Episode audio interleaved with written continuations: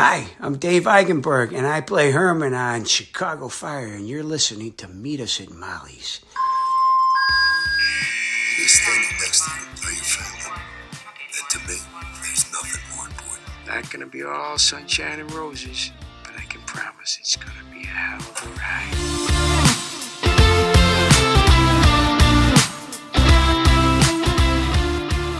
Chi-Hards, we're back.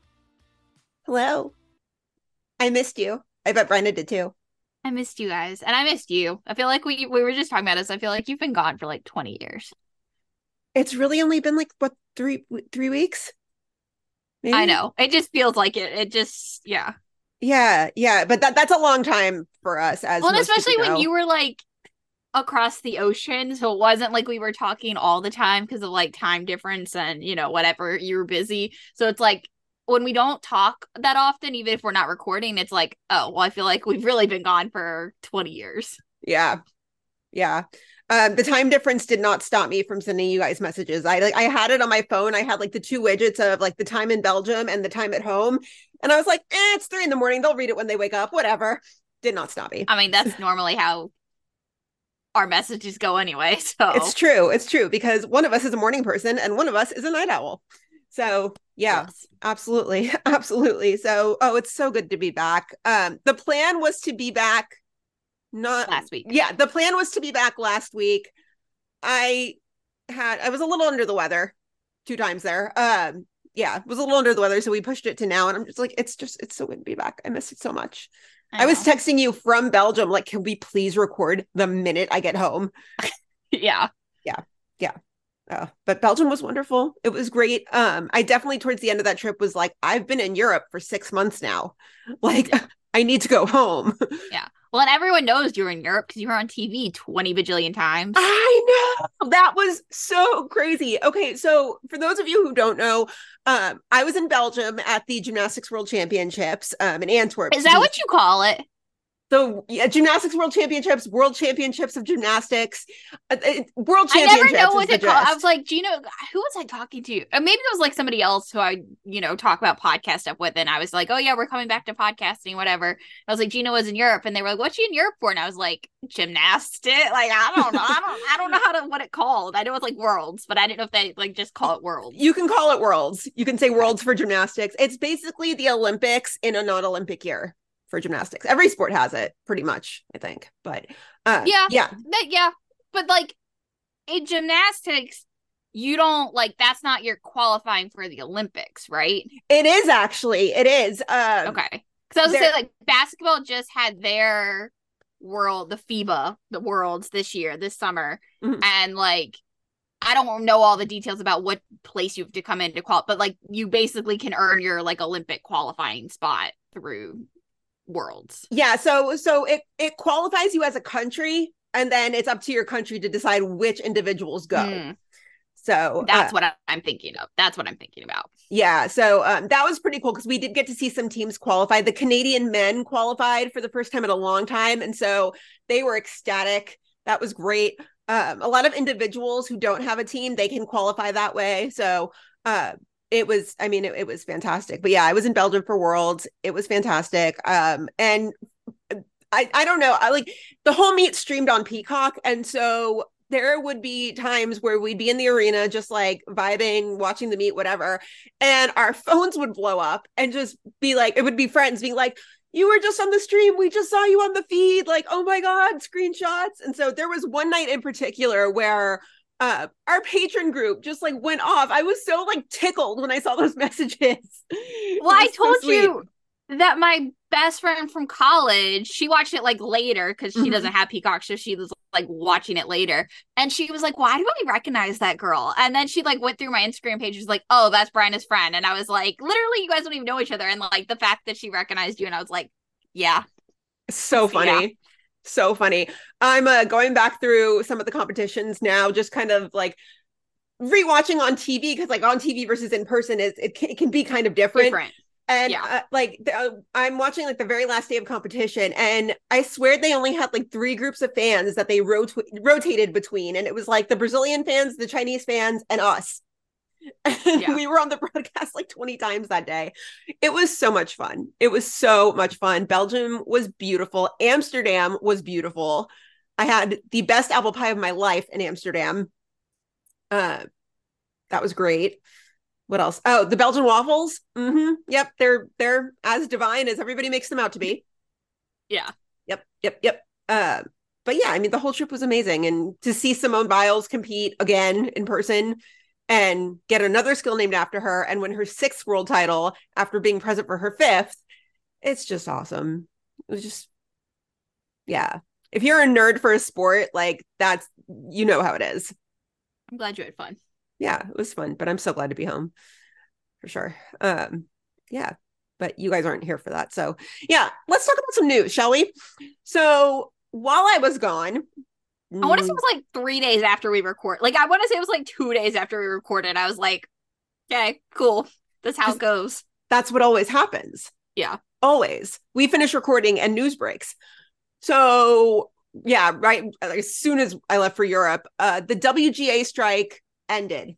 Thank God. Thank goodness. It ended. It is over. They got an amazing deal too. Mhm. Oh yeah. Yeah, they they got an incredible deal. Um I saw a lot of tweets from writers that were like we just saved the profession. Holy shit. So so the writers are back to work. Late night's back. Saturday Night Live is back. Yeah. Which is awesome. Just I'm just so happy for them and obviously our friends who are in WGA. Like I'm just I'm so happy for them. Like same. I'm just I'm so happy for them. Same. Same. So that's great. Super happy to hear about that. On the flip side, the SAG strike's not going so great. No. So we thought we had some hope because they started negotiating with SAG right after the WGA deal was finalized. So all of us were like, cool, like we, we're headed somewhere. This is awesome. And then it fell apart and the executives walked away from the table. Yeah. So SAG is still on strike with like no plans for them to meet again at any point soon. No. What And it's they- like they're literally halfway there because like obviously a lot of most of the writers' rooms are like now back open. Um so like we're literally halfway there, but it's like, okay, yeah, it's great. Obviously, we want the writers to get paid too, but it's like the writers are gonna have all these episodes and nobody to be in the episodes. Like exactly. Exactly. you And what is what is the AMPTP doing right now if it's not negotiating with SAG? Are they just like sitting back watching Netflix? Or are they playing Sudoku? What are they doing? I don't know. I don't know. And I I just I also just don't understand like how if you were so willing to work with WGA, I don't feel like SAG is asking for anything much different. I mean, granted it's a different union, so the, of course there are differences in what they're asking for, but like generally, I feel like they're asking for pretty close to the same things. A livable wage and health Well, and insurance. like I'm talking about even with like AI and you know like all the like I don't feel like they're asking two very different things. You know, like I don't know. So like if you're so willing to negotiate with the you know writers, like Mhm. why like what's the holdup with SAG? Like why are you not willing to give to them? Exactly. Exactly. It's scary to me that they're less willing to budge on the AI for the actors as they were for the writers. That scares me. Yeah. Did you see that clip floating around the internet from like that Disney movie where they like replaced some of the audience with AI? No. There's it's floating around the internet somewhere, but somebody basically pointed it out and was like, look, they used AI to fill in the audience, and it's creepy. Yeah. I'll send it to you if I find it. Uh, but yeah. Just just just make a deal with them, AMPTP. We want our shows back. We do. Yeah. Just We like you them. want your shows back because that's how you ultimately make money. So Yeah. you're halfway there. Yep. Please, AMPTP, please. Cause like I guess at this point I've been thinking about this a lot. Like so obviously the writers back in session, it's gonna take them at least a couple more weeks till they have like episodes ready to film. Mhm. So even if SAG struck a deal like next week, I don't know, like when would the shows actually come back? Like that's what I keep trying to think about. March. I even see I even saw somewhere that like if they could get rolling, I think this may have even been before like a the AMPTP walked away from the table that like they would even when it came to the holidays like just take those holidays off, like not take like a whole break, like just take like Christmas off because like that's they would need the extra days to, you know, start filming episodes, but like we don't have a deal yet. So like it's bleak. Yeah. I miss when actors were able to promote their projects and like say the It's names of shit they've been in. Well, and it's like such a weird thing because obviously, right? Like actors can talk about things that are not SAG. So like people are still going on like television, you know, daytime talk shows or whatever, and talking about like, oh yeah, this play I'm in. You know, it's like it's just such a weird, but like, oh yeah, I can't talk about that other thing. It's just Mhm. it's really weird. It's weird. And pretty much all of our One Chicago favorites have gone dark. Um, Yeah, Hanako literally for the most part, they've all gone dark. they've all gone dark. Hanako posts like every now and then. Um, Dom posts every now and then, but like they've all just completely left social media. It's a ghost town out Apparently, Steven Weber was supposed to be on what. Celebrity one? Jeopardy tonight. Yes, that was tonight, and I definitely missed it. I'm I already marked it to record. What time was it? Uh now. It's now. Oh, Yeah.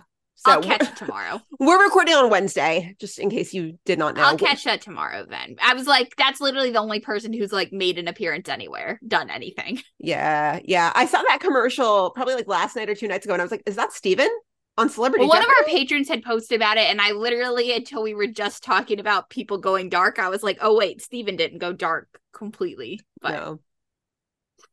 But like, I miss everybody. I know. And every time the one Chicago like social media accounts post, I just get sad all over again. Yeah, same, same. And like, as this rewatch is great. Don't get me wrong, I'm loving this, but it's not the same as having new episodes. No. Like it's so weird to me that we're not talking about like new episodes. We're not being like, oh, there's episode descriptions. Oh, deadline leaked casting announcements. What? Oh, who? Yeah, Like it's weird.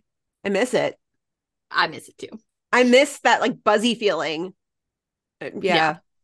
I miss it. I miss it a lot. So, um, AMPTP. All I want for Christmas is a SAG deal, please. Pay our friends, please, Yes, pay our friends. Damn it. please, and thank you. Yes, that, all of that. So before we get into the episodes, we wanted to do a TV roundup because again, it's been like three weeks that like since we've recorded, since we've really talked talked. Uh, Yeah. Yeah, our texts are pretty much like on Tuesdays, it's all Dancing with the Stars, and then it's just all recording stuff. So, uh, yeah, so we've been we've been watching stuff. So, um, Brenda, start us off. Tell tell me what you've been watching. Well, Dancing with the Stars is saving my life because it's like Same. literally my obsession since there's not otherwise really TV on. Same. Like it's all I want to think about. It's all I want to talk about. Like Yep. it's just like consuming my life. Like I feel like once the cast announcement hits, I just like go down a rabbit hole of like all I want to talk about and like all I want to watch on social media. Then I end up on YouTube and I start going down the rabbit hole of like, oh yeah, like it's Disney night. Let me go watch all my favorite Disney night like dances from the past. Like I just it's the fall. Like I that's all I want to talk about. and I feel like Disney night came at the perfect time. Yeah, it was great. It was great. Um, did you even watch Motown Week last from last week? No, no, I, I missed two episodes while I was gone, and uh no, I didn't get to. Oh, so you missed Latin Night too. Yeah, I guess you did miss Mhm. Latin Night. Very Yeah. good. Very good. Yeah. Next week though, I'm gonna be a baby and bawling the whole Oh, is is so? Is next week all Len? The whole episode is Len, or is there just one? No, I think next week is most memorable year. I oh God, yeah, we're all gonna cry. but also they're doing the big Len Tribute. tribute. with the pros from the past and the current pros, and it's gonna be I'm gonna be a hot mess. I saw that. Yeah, I saw that. Um, and it, just like the list of pros that are coming back, like Edyta, I was like, holy shit, I haven't like heard or said her name in like ten years. Yeah. I like kind of called it too. I figured it was going to be all of them, but they said and more. So like I assume that means like that's just a start. I don't know. Cuz I kind of thought it was weird that I was like so I mean I get that schedules can happen and not everyone can come back, but I was like so you're telling me like Cheryl's not coming back? I was like Lindsay's literally been in LA every week except for this week for the show and like Yeah. she's not gonna like I don't know. It's just so I hope there's more, but either way, if they just get those eight, like it's a solid eight. So Karina, like, damn. yeah, Anna, Max, Tony, Louis, Mark, like Yeah. Kim Johnson. Yeah. It's good list. Yeah, we're all gonna cry next week. Yeah. Yeah. Kind of ready though. Yeah, Yeah. I and, and the more weeks that go on with this show, the more I'm like, I'm the, the less clear I am about who the winner's gonna be. Cause there's like my my initial pick was Xochi and Val. I thought for sure I was like Xochi and Val are gonna take this, no problem, they're gonna win. But I think there's a clear top four. And but I don't know who's gonna win of the top four, but I think there's a clear top four. Xochi, Jason, hold on, don't tell me. Jason. I'm like blinking. Charity Mm-hmm. and who's the fourth? Ariana. I think Ariana. Yes, yes. You've got to watch her Motown number from last week. I thought it was so good. I Okay. it was so good.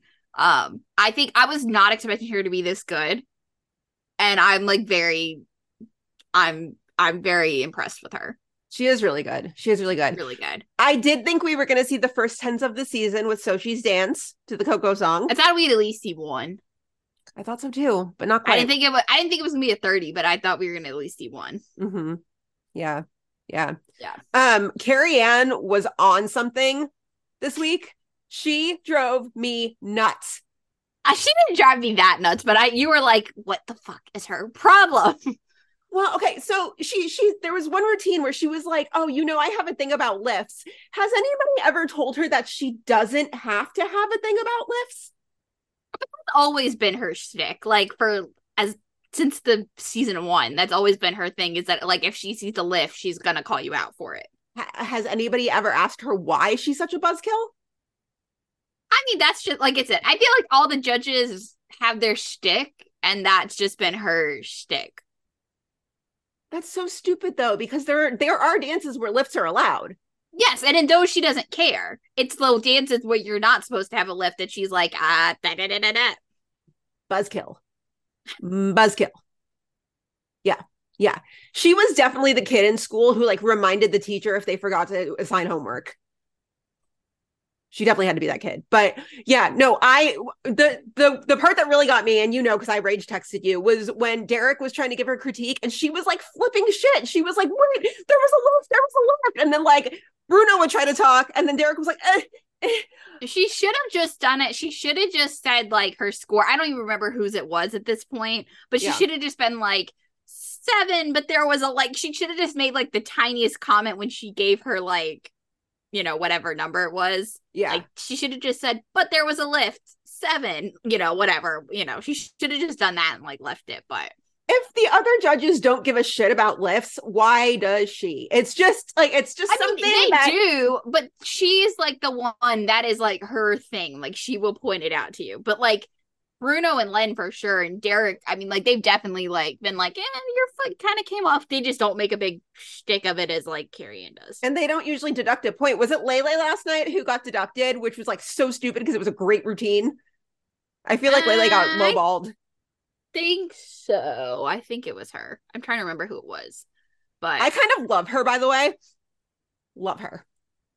She's fun. I think she definitely. I don't think she's there yet. Like I kind of thought she'd be more in the top, like front runner, and she's not there yet. But I think she's definitely gonna be around for a little bit. She's she's working really hard for it though. You can tell.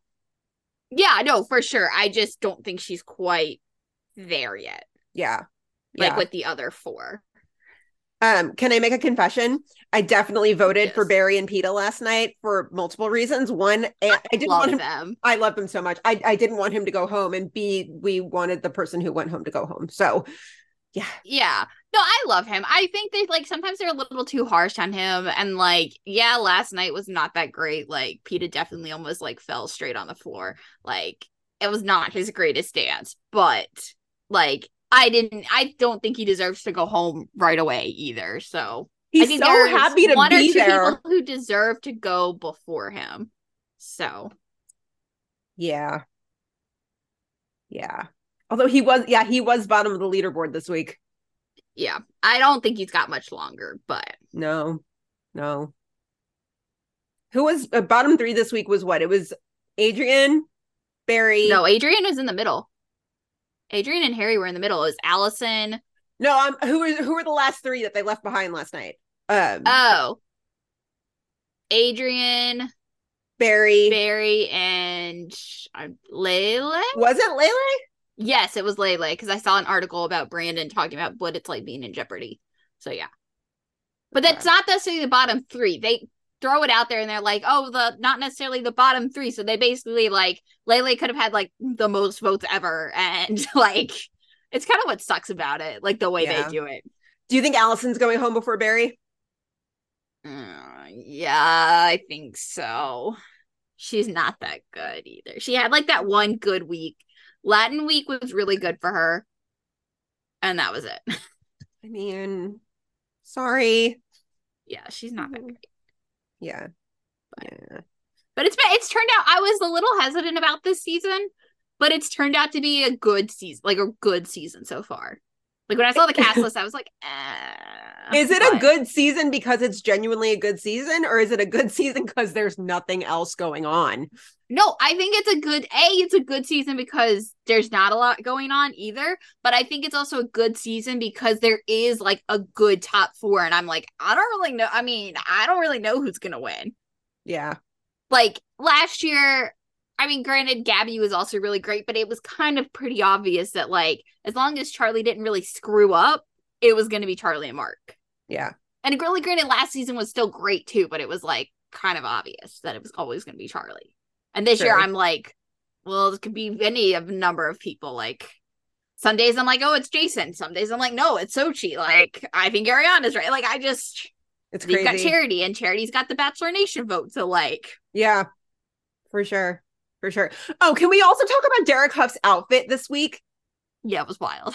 Okay, I I dug the color. I Oh dug yeah, this- the color looked great on him. Yeah, dug It the color. the sash. this yeah as a as a regular suit it would have been fine but this extra like flap of fabric i was like the, It was like almost like something I feel like I would have seen in like Aladdin, but not also Aladdin at all. And I was like, what vibe are you going for? true yeah that's fair that's fair um i feel like he didn't even know what to do with the damn thing until he like waved it during whatever routine that was but uh, yeah he just he he looked kind of ridiculous and i love derek i don't like to say that but he looked kind of ridiculous Yeah. I just like with the thing over his arm, I just got like really weird like Sultan vibes, and I was like, "No, Yeah. you're you're just judging Dancing with the Stars, my dude." Yeah, for sure. Yeah, it was weird. Um, I will say I do love having two hosts who can join the dances now.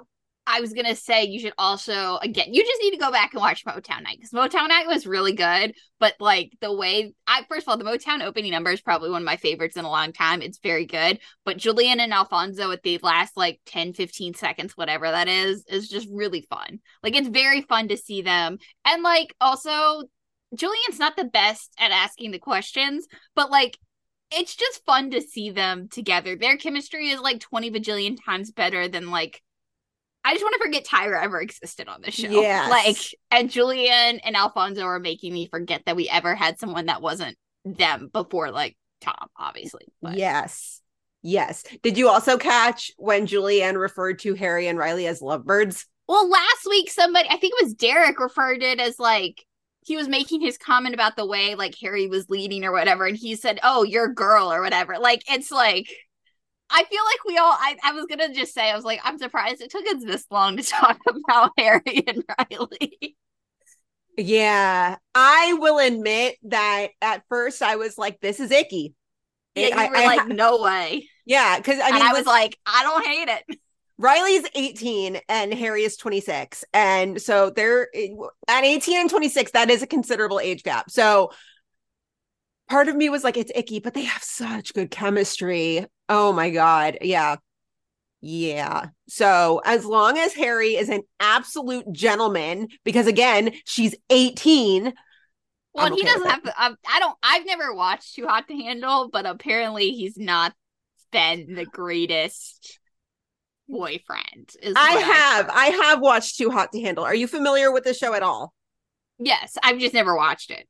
Yeah. So they basically get drunk and they're on an island and they can't like there's a pot of money basically, and every time they have sex or you know kiss or anything like that, it deducts from the pot of money. Yeah. So yeah, that's probably something that Riley should not watch if she wants. Apparently, to she hasn't. something. I heard. Some, I think Lindsay was talking about it. That Lindsay watched it, but and like the other sisters have watched it, but Riley has not watched it. Yeah, Riley probably should not. But Probably should not. but they do. There's just regardless of whatever it is, like they're just really fun. And Harry is definitely improved, like yeah, a lot. And Riley's just a. I really enjoy watching Riley dance. She's so Yeah. good. yeah, yeah. And the bonus with having an Arnold sister on Dancing with the Stars this season is that we get Sage content. Oh, the so sage cute. content. Yes, she's so cute. She's so so The cute. sage content. Yes, Yes. thriving. I'm here for the Uncle Harry content, but now I, what I didn't know I needed now was Uncle Sasha content. Oh, did you not see all the Sasha content when they were in LA? No, Well, you know, you were in freaking, you were in across Belgium. the pond. Yeah, Yeah. I was gonna, I was trying to get Antwerp out, but yeah, no, like because Lindsay took her twice, no, three times, but twice, and like she and Lindsay just went one time, and like there's like a bunch of Sasha content, Uncle Brandon content, like. Mm. I'll have to see if I could find the video. At one point, like Brandon was holding Sage and something about like Sage just tooted or something. It's like it was just like her, while she's like holding her, and it was just like very funny. I'll see if I can find it. It's so cute. It's so Yeah. cute. So, yeah, Dancing with the Stars. I love that. That show is a much needed escape right now. Yeah, it's like I said, I end up I feel like every week I end up in a like, oh, let me go back and watch all these old dances from 20 bajillion years ago. Yeah, for sure. For sure. So, yeah, if you're watching Dancing with the Stars, let us know. And like, who's your pick? We love Dancing with the Stars. It's the best. Favorite show of all time. Yeah, it's the best. So, uh, what what else are you watching? Well, so I've been at first it was kind of slow. I was watching Outer Banks at the gym, so I'd watch it like you know one mm-hmm. episode a day and like every couple of days. I wasn't, and it took. I honestly thought the first few episodes were a little slow. Like they weren't bad, but they were a little slow. Then you get towards the end of season one, and I was like, oh shit. And now I'm on episode two. I'm almost done with episode two of season three. So I'm so proud of you. Well, I had some days where I wasn't feeling that great, so like literally all I did was like lay in bed and watch Outer Banks. But You're officially ahead of me by like two episodes. you haven't. Wa- I never watched season three. No, I, I haven't yet. oh, had- I also convinced one of our patrons. We were talking one night, and I was like, "Oh, well, I'll probably start that after I may, may start this show that she was talking to me about." I was like, "After I watch Outer Banks," and so she started Outer Banks, and like we've been playing back and forth. She was ahead of me at one point. Now I'm ahead of her, and like I love it so much. Yeah, I've had I've had the whole season downloaded on my phone for like months and just I every time. you stopped at the end of season two. Yeah, well, Was season Netflix two shows, even though. out when you or was season three even out when you were watching? No, no, with season two had just come out and I shotgunned it. Oh. So it was easy to forget. All I remember about that is that there was the giant boat and then JJ almost drowned and then they ended up on the island.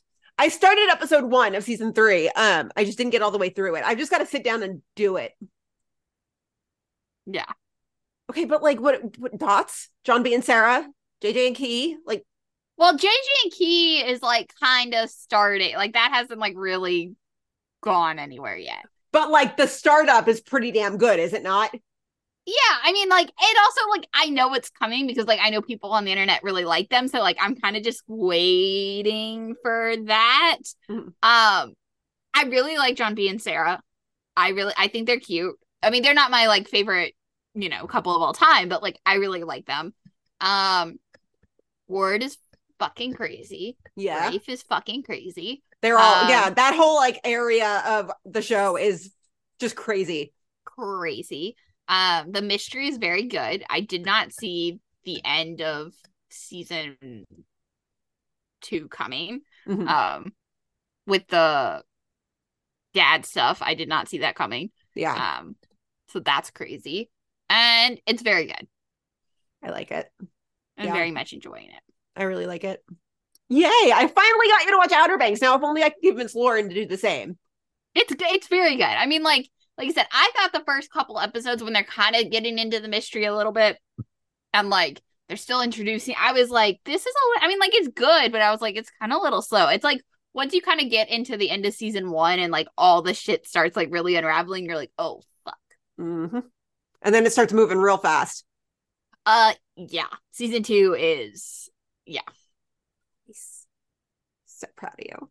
So but I'll still probably end up finishing. I didn't realize you hadn't finished season three. Glad I didn't text you though about some things. Um, Yeah, I got to get on it. I just every every time I'm like on a plane or something, I'm like, eh, I'm not really watching that today. I'm gonna watch something else. I know, and I still have like a giant list over here of like things eventually. I like haven't started Loki at all yet. I haven't Um, either. Good. I have not gotten to it. I feel like that's gonna be my next gym show because then at least I'm like, fo- I feel like Loki's something I need to focus on, and I've Yeah. just not been in a focused place. But I feel like if I go to the gym and watch it, then I like have to focus on, you know, like I'm not distracted by anything else. So, Yeah. um, but yeah, I've not started Loki yet, just because I'm not in like a focusy place. yeah. Same. Same. So, um, I started Sullivan's Crossing. Yes, I forgot about that. I started it. Uh, the third episode is airing as we speak.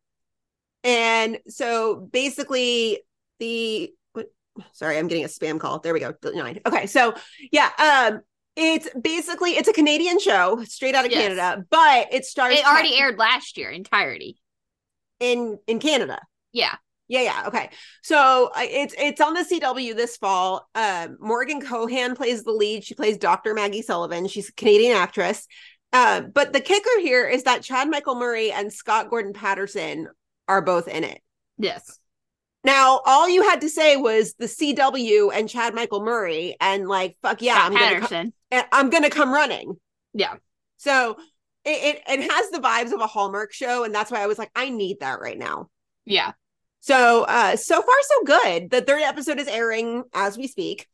Um but yeah, I mean so far so good. It's not it, it's just like a Hallmark thing, right? It's not the like most brilliant acting ever, but it's Yeah. light. Light-ish. Well, it's what you want. It's like CWE drama. Like, I mean, I, I granted I know it came out before the CW, but still, like, it's like that kind of like genre of television that is just like, okay, I'll do it. Why Yeah. not? yeah. I'm I'm enjoying it because I mean it's exactly the kind of watch I need right now. Um but yeah, I'm gonna I'm gonna stick with it. Um Chad Michael Murray plays this guy Cal, who's the obviously the love interest. Um, but he's all like mysterious, air quotes. So we're supposed to learn more about him, I think, in this episode. But I'm enjoying it. I'm enjoying it. I recommend it. Yeah. Good. Yeah. So that's been show wise what I've been watching. Um yeah, I what else was I there was other stuff that I'd that I've seen that I wanted to like talk about. Um I know on on the plane to Belgium, I watched a Netflix documentary about free diving that broke my heart in a million pieces. Really? Um, yes, and I, I need I need some of my friends or one of my friends. I need somebody else to watch it so I have somebody to talk about it with. Cause like, oh, the the whole story is just like the story is very like the way the story is told. It could almost be like a, an arc on a TV show. Uh, but the documentary is called The Deepest Breath. It's on Netflix. Um, yeah, the the love story in it is just like yeah yeah it's a true story and it's it's a heartbreaking end but it's so good it was so good um yeah so if i can get one of one or one or many of my friends to watch it that would be great because like i have feelings um I just else? remembered. So, did you fit ever? Did you even start Only Murders the new season? Mm-mm. Okay, well, I finished that because it finished airing.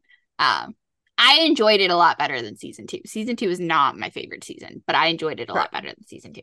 i've been really bad lately about new seasons of shows coming out and me just like not paying attention to them i've Well, been bad about that Uh, yeah, I kind of forgot. Remember when we talked about we were like, oh, the new season of Elite's coming out. Maybe we'll catch up. And then like I saw that it came like it's coming out on Friday, and I was like, Haha, no. no But I did see they're gonna end it with season eight, so like the Mhm. next season. And I'm like kind of scared because I know that obviously that's the season that um Nadia's coming back for. And so like I do want to catch up, but I'm like, I swear to God, knowing that it's the end, I'm like, if they do if they already ruined Guzman for me, so if they ruined Nadia too, I'm just gonna like Like if I catch up on all this just for the reason Nadia, then I'm gonna.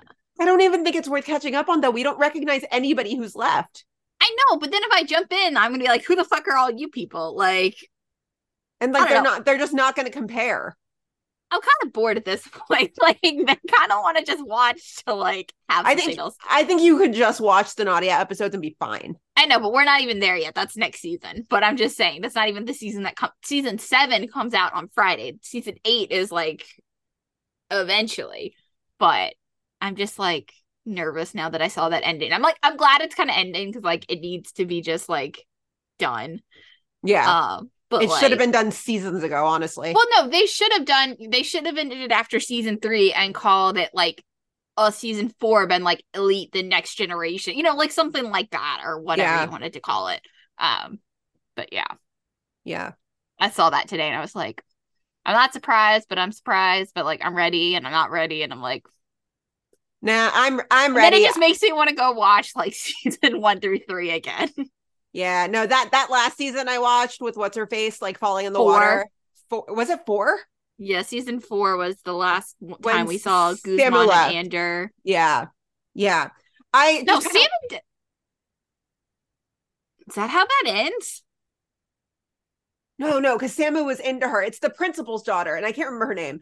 Um, when no, like she- Guzman and Ander leave. that season, that season, I knew Samu left the next season. Uh, oh, Samu. What? In, I know that for a fact that in he. season six? yeah, I'm pretty sure that's how season six ends. All I know is he ends up. What? Yeah. See, that's that's bullshit. That's bullshit. He deserved a way better exit than that. That's what I'm saying. Yeah, like that's bullshit. You should have just stopped ruining all our original characters. Exactly. So after that last season, when Ander and Guzman left, I washed my hands of it. I was like, it's time to leave the show. It's just time. Um, yeah, I was fine with it. So It's on my eventual, like, eventually I'll catch up on it list, but I still got other things I need to catch up on. I'm still Yeah. behind. no, I'm I'm I'm way behind. I just haven't felt like binging anything, Yeah, I've not been in like a very focusy mood here recently. which is another reason why. I mean, I just like the the strike needs to end. I just I miss like being. I'm ready for like new. Yeah, Yeah, I miss being excited about television. yeah. Like all I watch is sports right now and Sullivan's Crossing. Yeah. Oh, I know the other movie I wanted to talk about. Oh, okay. So, um I'm like I guess I'm in like pregame mode for the Hallmark Christmas movies because I've been downing the Hallmark fall movies. I watched Fourth Down and Love and I absolutely loved it. Who was in that one? Ryan Paevey and I don't remember the actress's name, but it was everything you want in a Hallmark movie, just fall edition. Yeah, and it was perfect. So I saw. Apparently, I somehow missed. I literally saw this. Was that today or yesterday? I don't know. I was reading something about like one of the upcoming, like the Hallmark, like Hanukkah one that's coming up with Bryan Greenberg, and I like saw that apparently they did like a Jewish wedding movie in the spring or the summer, and I was like, how did I miss that? Like, Huh. how did I miss that? That they did a whole Jewish wedding movie in the summer? I was like, how did I miss that? So now I need to like, of course, go back and find it. yeah, you got to go back and find it. Um, what is it called? Text me the name and I'll keep an eye out for the it. wedding contract. It's Becca Tobin, which also Glee alum. Again, how did I miss How this? did you miss that? How did I miss this? And also, how did any one of our listeners who is a Hallmark faithful not tell me about this? I like literally just feel like I found out about this yesterday. we Um, all failed in this instance. Yeah. And it was like back in the summer. It was like back in June or something. Damn. So now I of course have to find it. I will I will find it. But Yeah, yeah. Please do. Um, I do need to sit down with the Christmas schedule, map it all out. Like I, I we know, got we gotta, some- we got homework yeah, because those start don't those start airing in like a week. like this weekend. I think Oh fuck. I'm ready. I don't care. I'm like, I- ready, but like, yeah, I really got to sit down and be like, okay, these are the one, like, these are like the seven or eight that I'm like for sure gonna commit to watching, and like, yeah, yeah. we gotta pick Um, our tentative date too. Yeah, we Oh, yeah, yeah. yeah. But I think we should set it like after like certain ones we want to see have come out because we like I know like in past years there have been ones where like Tyler Hilton's in this one, but it doesn't air until next week. Yeah, I know. That's what I'm saying. I gotta relook at the schedule. Yeah, we yeah, gotta do some sure. schedule homework. Yeah, big time, big time. Um, I know um I was kind of going through the Hallmark like list of like what's coming on and everything and uh my obviously my husband and I have the Lacey Chabert rule. If she's in it, we just have to record it. We have to. But I think I kind of want to enact the Tyler Hynes rule too, because like I love him. But actually, though, I love him. He's just adorable. what's he in this year? I don't know about new ones, but there are some fall ones from last year that have been popping up. No, but like he's got to be in a Christmas one, right? Oh, he has to be. It's not Christmas if he's not in at least one. Uh, I'm gonna find out. Give me a minute. Did I tell you he's in an episode of my Canadian cop show? The vaguely. It's like one of my favorites too. Oh fuck! They do start watching coming this weekend. I told you. What the heck?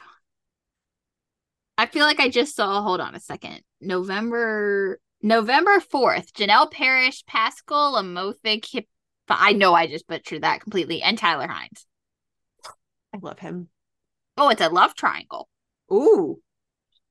Spicy yeah. for Hallmark Channel. That's a little spicy. Yeah. I'm, I'm going to enact that rule for myself. A fair fair rule. He's so cute. Like it. Fair rule. Yeah. So that was a longer TV roundup than we intended, but I Oh. don't care. And upload comes back this weekend. Upload. I completely forgot. Two episodes on Friday. God, they're going to do the thing where they make us wait week after, week after week again. Yeah. Do we know how many episodes the season has? No, but I don't even care at this point. I'm like, just give me upload. But like, can it be more Oh. than six? Yeah, I know. And Gen V started. I haven't even watched that yet. I haven't touched it, and I, I all I know is that Soldier Boy cameos. So Jensen's back in some way, shape, or form. That's all I know. What? Yeah, Okay, yeah, we have to like get with it, Gina. we really do. We're falling behind, like big time. We're yeah, this is really bad. this is not like us. No. man. Yeah, we need to step it up. So, yeah. Moral of the story: we got work to do. Yeah, we got a lot of work to do. Want to talk about one Chicago? Let's do it.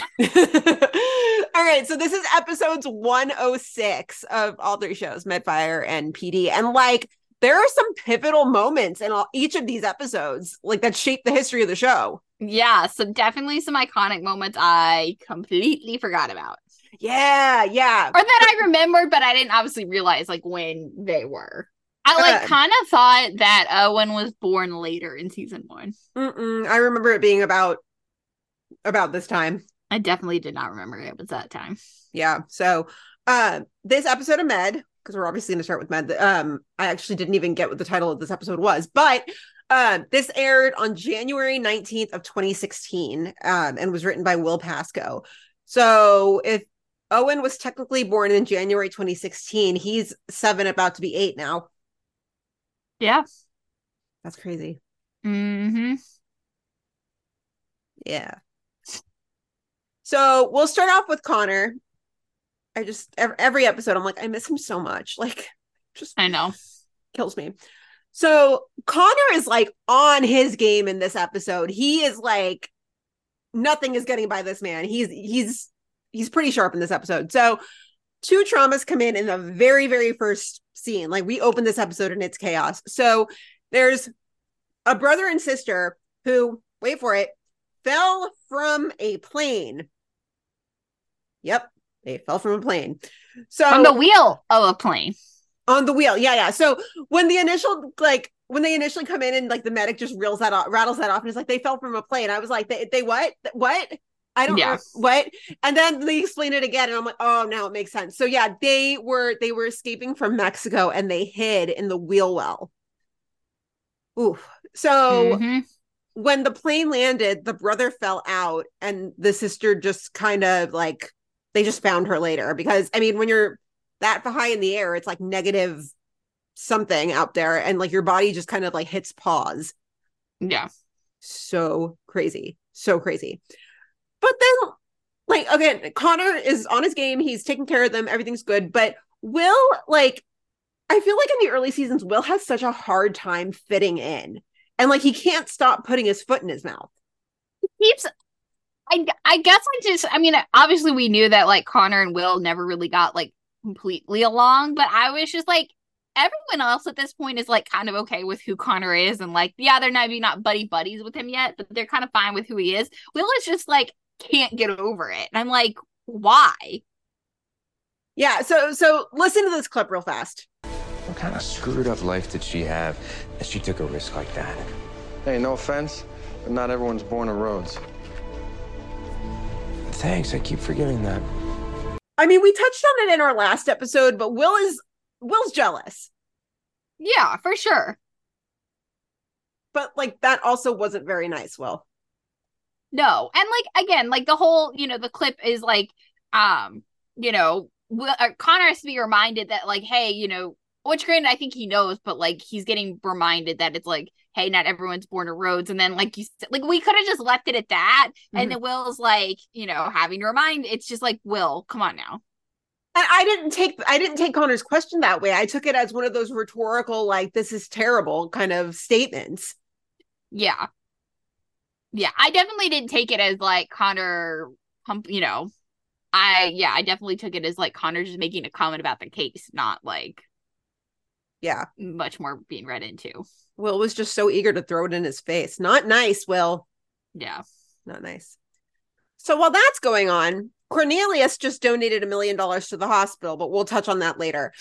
Uh while that's happening though just quick shout out here because like there is that moment where you know sharon and dr charles are like kind of gossiping about it. Mm-hmm. shout out to those two though because they never once in like the length of the show. They never project their feelings about Cornelius onto Connor. They never let the way they feel about Cornelius sway yeah. how they feel about Connor. Like they treat them like two separate people, like they are. For sure. Which I like. Shout out. So that's nice. So Connor talks to the sister because the the brothers passed. So um we find out that their father is a narco and he planned to sell her her like yep.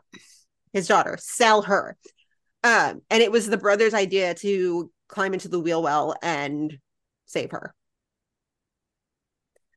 Crazy. But also Connor's so good with her and he's so like the empathy is there and like again, people just give him such a bad rap for being a rich kid when like it really has no bearing on who he is as a doctor. Yeah, I was gonna say being a rich kid doesn't define you, especially no. as an adult.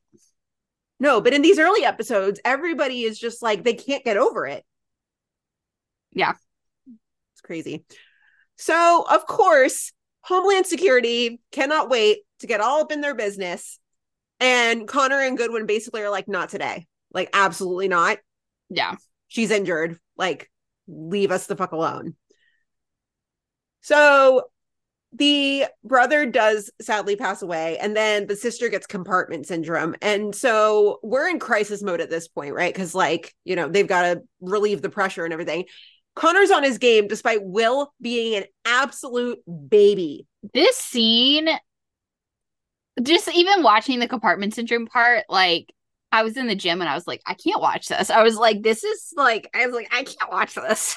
Yeah compartment syndrome scenes are never pretty no. There's and always just blood. it's not a pretty thing. I always hear my dad in my head say that like compartment syndrome is one of the few true like orthopedic emergencies. Like I hear him every time someone says compartment syndrome, like that's what I think about. So yeah, yeah compartment syndrome, not fun.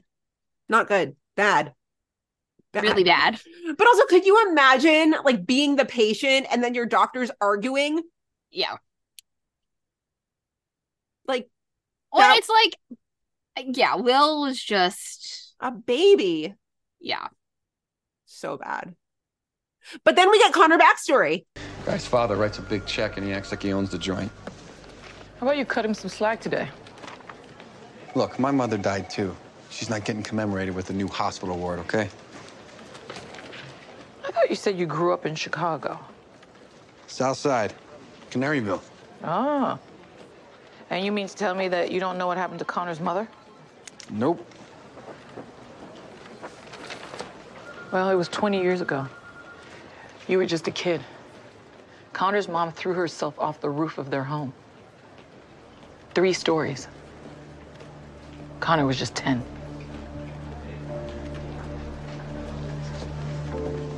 Are you serious? Mm-hmm. It was all over the news back in the day. And with the reception tonight, a lot of stuff that he probably doesn't want to have to think about. Hey, maybe I shouldn't have said that so happy, but backstory. Uh, Yeah, I know. It's like, ooh. Yeah. Yeah. Yeah. Yeah. But it is like it's always nice. I use that word loosely, nice to get more Connor backstory. Yeah. It's nice to have an explanation for why he is the way he is, Yeah. which, like, despite suffering such a horrible thing in his childhood, you know, he's giving back and serving the community and everything. Mm-hmm. Yeah. So the board pulls Sharon into an emergency meeting about the sister, which then results in her being, and I quote, repatriated, which I think is just a fancy word for transferred. Because she's undocumented and she has no insurance. So they just dumped her off on another hospital. What? Yeah. Like, what? So Connor's big mad. As Big he mad. should be. A- absolutely as he should be and goodwin is just kind of like letting him let it out but like the mommy issues here shine real real big Yeah. so he you know he couldn't save his mom so he wants to save everybody else instead and i think sharon kind of like picks up on that but when he walks off and sharon just goes damn like same What is also like the whole thing I was thinking of is like, yeah, Homeland Security wanted to meet them, and there's nothing to say that like Homeland Security, if they had met with her, like wouldn't have ended up taking, you know, ha- forcing her to leave the country. But like in this case, it was way more of the board thing. They're like, oh, she's undocumented and she has no insurance, so we're gonna transfer. It's like, what the fuck? Like, I get that you're a for-profit hospital, but still, yeah like at the end of the day, you're still a hospital. You should still treat patients first. Exactly exactly and connor never saw any of that in treating her he he never saw like she was undocumented or anything like that he just saw somebody who needed help Yeah. Because he's a doctor. He puts people first. he's a good one too Yeah. So it, it's just kind of crazy that it's like, oh, it wasn't even necessarily Homeland Security that's like forcing her out. It was the board. Yeah.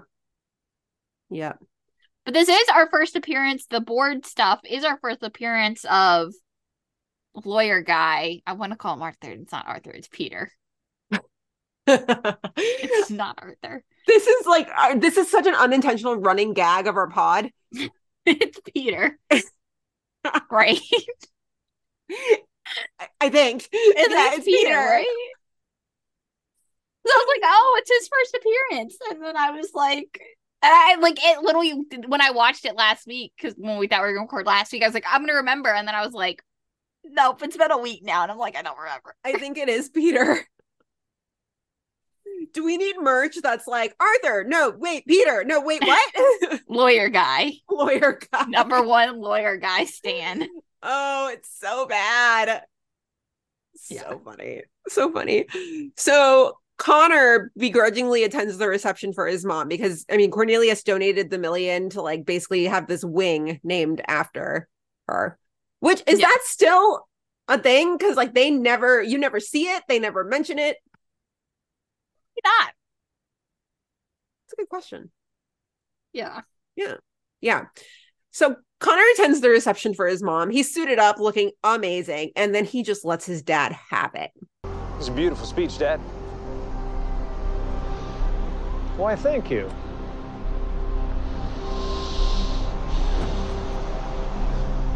I had this patient today. She came in with her brother, and he died. He sacrificed his life for her. I never should have left Claire. No, you shouldn't have. Hurt her deeply. You know, I never told her about the night that Mom died. What, what really happened.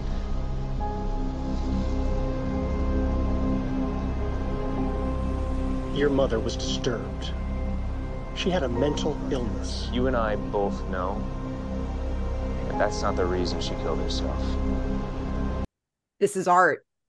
Yeah. art. But also Cornelius is such a narcissist if you listen to him because he like doesn't even pick up on the reason because Connor basically implies that he never should have left Claire because of him. hmm Like the implication's pretty fucking clear. And Cornelius doesn't even pick up on it. Yeah. Such a narcissist. Mm, Yeah, no, Cornelius is the fucking worst. There's so much more they could have explored there if they hadn't just like killed Well, yeah, and then they went the whole like Ava route, and yeah, There's so much more we could have done. Yeah. Ugh. So yeah, that's that's that's Connor. But I definitely enjoyed seeing him like give it to Cornelius. yeah. Oh, I mean, as much as Cornelius sucks, like, uh, the those scenes are always so good. I'm also like dying to know where where did Connor like how did Connor build up his patience so that eh, like like patients not patients that he treats like Yeah. patients yeah. Like how did he build that up so that every time Cornelius tries to overshadow him or somebody tries to question him like that tolerance to just let it roll off the like roll off his back like where did that come from? I mean, I feel like that's probably a result of he kind of had to, like, you've got to have a real thick skin yeah, and just his productivism growing up, and I in that environment, I think he just kind of had to. I don't think he had a choice. It's crazy. Crazy. All right, so that's Connor. Um Natalie had a little something going on this episode, just a little, nothing significant. A little bit. Yeah, just a tiny bit. Go ahead. All right. So, first of all, well, it's a tiny bit of Sarah in there too. So, Sarah has this little boy as a patient who likely broke his collarbone, but because he's a little boy and Natalie's peds, you know, she has Natalie come in and consult. So, meanwhile, Natalie's super pregnant, like really pregnant. And she's not happy about it. And she's like complaining about, you know, just the fact that she's like basically almost 40 weeks pregnant. Like, she's complaining. And she walks away at one point, and like Maggie and Will are standing right there too while she's like complaining about it. And like they have this look between them, and it's so good. So so good. Yeah. So Natalie checks out Sarah's patient, and as she's checking him out, he all of a sudden has a seizure. And they're like trying to, you know, they don't know why he had a seizure. So they end up, you know, running all their tests or whatever. And he has something called, I'm going to butcher this wrong. Cra- Krabbe. Krabbe. That's what I think. Yeah. thought. Um, so we'll get to more of that in a second. But then, of course, as soon as they find this out, Natalie's water broke. breaks. this scene makes me laugh every single time. And it's not supposed to, but it does. Yeah, because she's like just talking to Sarah, and then it's like, Yeah. Yeah. And and like and like the flow of conversation. She's like, so run this test, run that test. Oh, my water just broke. Can I get a wheelchair? And Yeah. like off she goes. and then she's like, Sarah, you gotta go take care of the rest of this. Okay, bye. You'll do great. Oh, it makes me laugh so hard. It also makes me laugh how she calls for the wheelchair and it just magically materializes. Yeah. Just it's it's it's funny. It's not supposed to be funny, but it is. So Maggie ends up, so Natalie goes up to we whatever. Maggie, you know, she's trying to do some walks around the hospital with Natalie. And so Maggie starts it, and Will is just like, Will's trying to do everything he can for Natalie. He's like a little obsessed without trying to be too obsessed. Like he just like he cares and that's great, but he's like also trying like way too hard too. Um, so Will's like, Well, I can help you with this. And so like Will ends up doing the laps around the hospital with Natalie. Um, yeah. like but uh, don't also don't forget that Will got his entire shift covered before Maggie did. Yes. Yeah. It was like he knew that Natalie's water was gonna break that day and he was prepared. no, because he's like you said, he's obsessed. Yeah, way too obsessed. This is a very bless your heart episode for Will. Just yeah, just bless your heart. Yeah. So um then we get this moment. I'm not sure how fast a rock is supposed to walk. You're doing just fine. Thank you for being here. Okay, but this is cute. This is like the early again, obsessed Will, the early days of Manstead. Yeah. Okay, but also I don't I don't know why, but like when he says like I don't know how fast a rock is supposed to walk, like I don't know why that's the cutest thing in the world that I've ever heard, but it you is. just find everything that Will Halstead does. yeah, cute. you're right. You're right. That's true. Yeah. Fair. Yeah. it's true. I miss him. Yeah. Oh, we know. Just, So- just- yeah. like we said, Will is literally obsessed. He's such a puppy. Like he is basically Natalie could say go jump off a bridge and he would go jump off a bridge. Like that's where he's at right now. Um but so he is doing everything he can for her. He's like not trying to like overstep completely, but like also do whatever she wants. So he's like, let me go get you some ice chips. So he goes and gets her the ice chips. And in walks, so Natalie's mother in law is also there present. And Helen is noticing like every little move between the way Will looks at Natalie, the way Natalie is so willing to just like let Will do kind of be there for her. And then we get this scene. Will, Yeah. Natalie's husband, my son, Jeff, died seven months ago. I'm very sorry for your loss. Only seven months. What are you doing? Um, just trying to help. Natalie and I are friends Friends? and colleagues. And that's it? Of course. I care about her. Natalie's having a baby. She's a widow. She's vulnerable.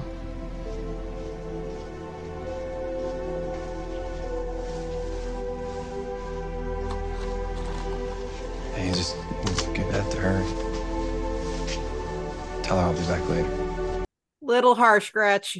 It's a little harsh. I mean, I think her intentions, like, I understand where she's coming from and, like, I get it. Like, it's got to be hard. Like, you lost your son seven months ago and now his, you know, widow is bringing in your grandchild into, like, I get it. There's a lot of emotions. And, like, from her perspective, it looks like Will's coming on hard because he kind of is. Like, I get it. But at the end of the day, all Will wants to do is, like, be there for his friend Natalie. And I think it could have been said differently. And like she obviously didn't have to like kick him out.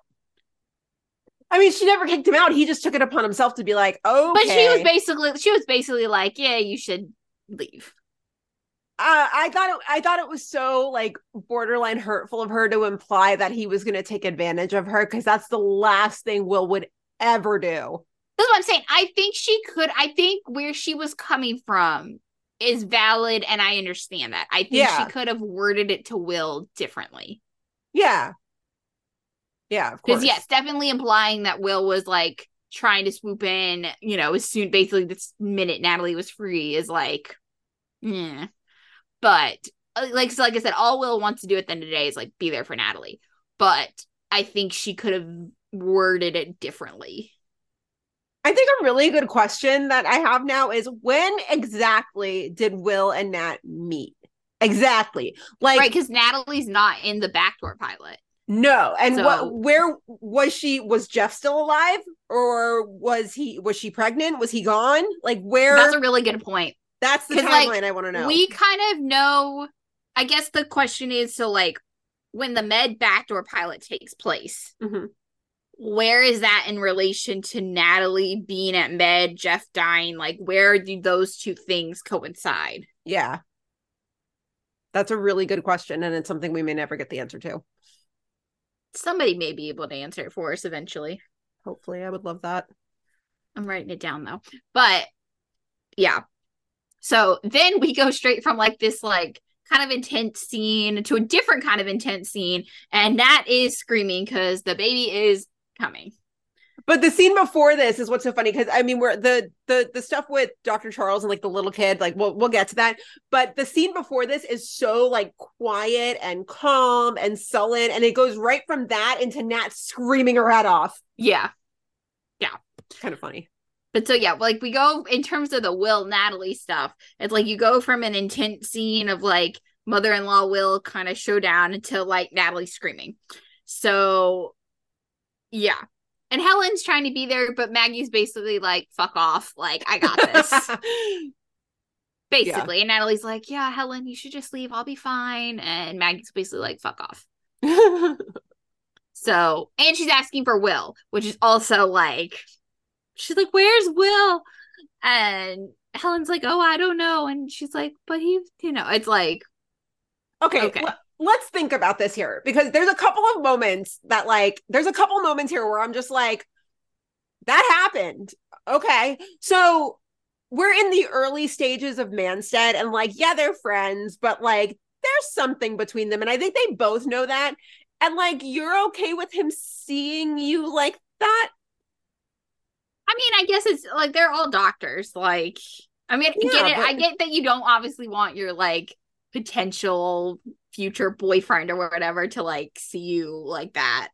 Um, because that's you know, but Yeah. I guess she didn't really care because it's like again, like doctor. Yeah, but like you can't unsee that. No, I, I, yeah, I know.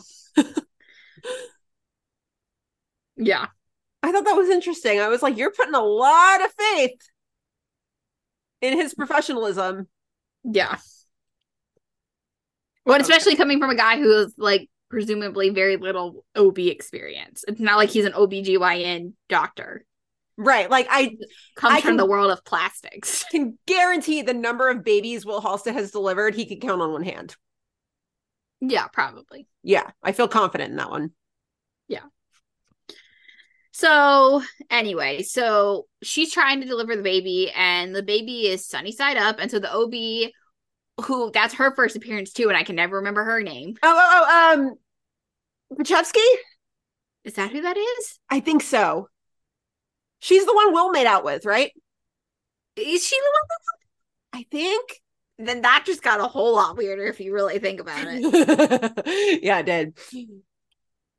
I don't remember. I gotta go back and I'm gonna look at IMDb once we switch sections here in a second. Yeah. But um, so the OB's like, let's do a C-section. This is how we gotta do it. And Maggie's like, I can turn the baby because she's a midwife. And the OB's like, no, we're not gonna do this. And Maggie's like, Natalie, trust me, I can do this. And so Natalie, of course, is like, let's listen to Maggie. And Maggie is the fucking boss and got the baby turned.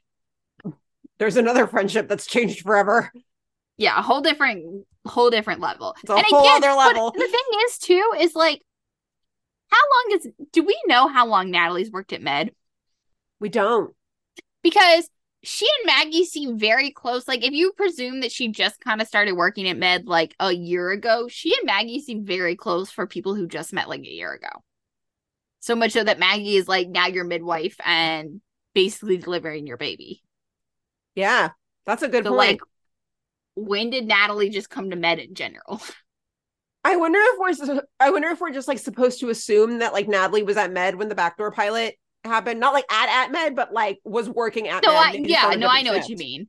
Yeah. Like just like we're supposed to assume that like Ethan was there too, and like yeah, no, I get like I you know yeah, I get it, but it's like yeah, but anyway, so yeah, so baby's here. I mean, it looks a little touch and go, but we obviously all know how this ends up because we know that Owen's alive and still well. So Owen's born. Um, and Owen's Irish for little fighter, so that's why Natalie names him, which is very cute. jot that one down for trivia. Yep. It's a good one. And yeah. And basically then you end the end episode ends and you've got like the whole cast, you know, everyone coming to celebrate her and you know, see Owen. And like even Connor comes back from the dinner or whatever, um, shows up and like it's it's a very nice moment. It's so nice. Yeah. Yeah. Like the way they all come together for her at the end is really sweet. When I feel like on Med, we never got a lot of that because there's so many different storylines. hmm that like there were those years a little bit where they like sometimes would come to Molly's, but I feel like you very much didn't get like a ton of like whole cast moments. So like it was nice to see that because I feel like Med it didn't have as many of those. Right. Right. To this day, I don't think we get a lot of squad moments with Med. No, very not many at all. No. Like PD, they all work together on the case, so like you get quite a few of those, and then same with Fire. Like it's just different on those shows. But Med, they're all kind of in their own corners. Yeah. Yeah. So then we've got Sarah, and Sarah has, you know, it's one of those like one of those uh what's the word I'm looking for? Right rites of passage of being a doctor. Yes. Yeah. So after Natalie goes into labor, she asks Dr. Charles for help because she basically has to tell the family that this kid has Krabbe disease and is basically going to deteriorate over time. And so Dr. Charles just does what he does. He explains everything so eloquently. He makes everything sound so easy. Just like, yeah, simple.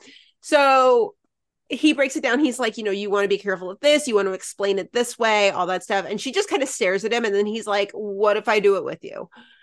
And she does great. She really does. Um, you know, she answers the questions. She's straightforward. She does everything Dr. Charles tells her to do.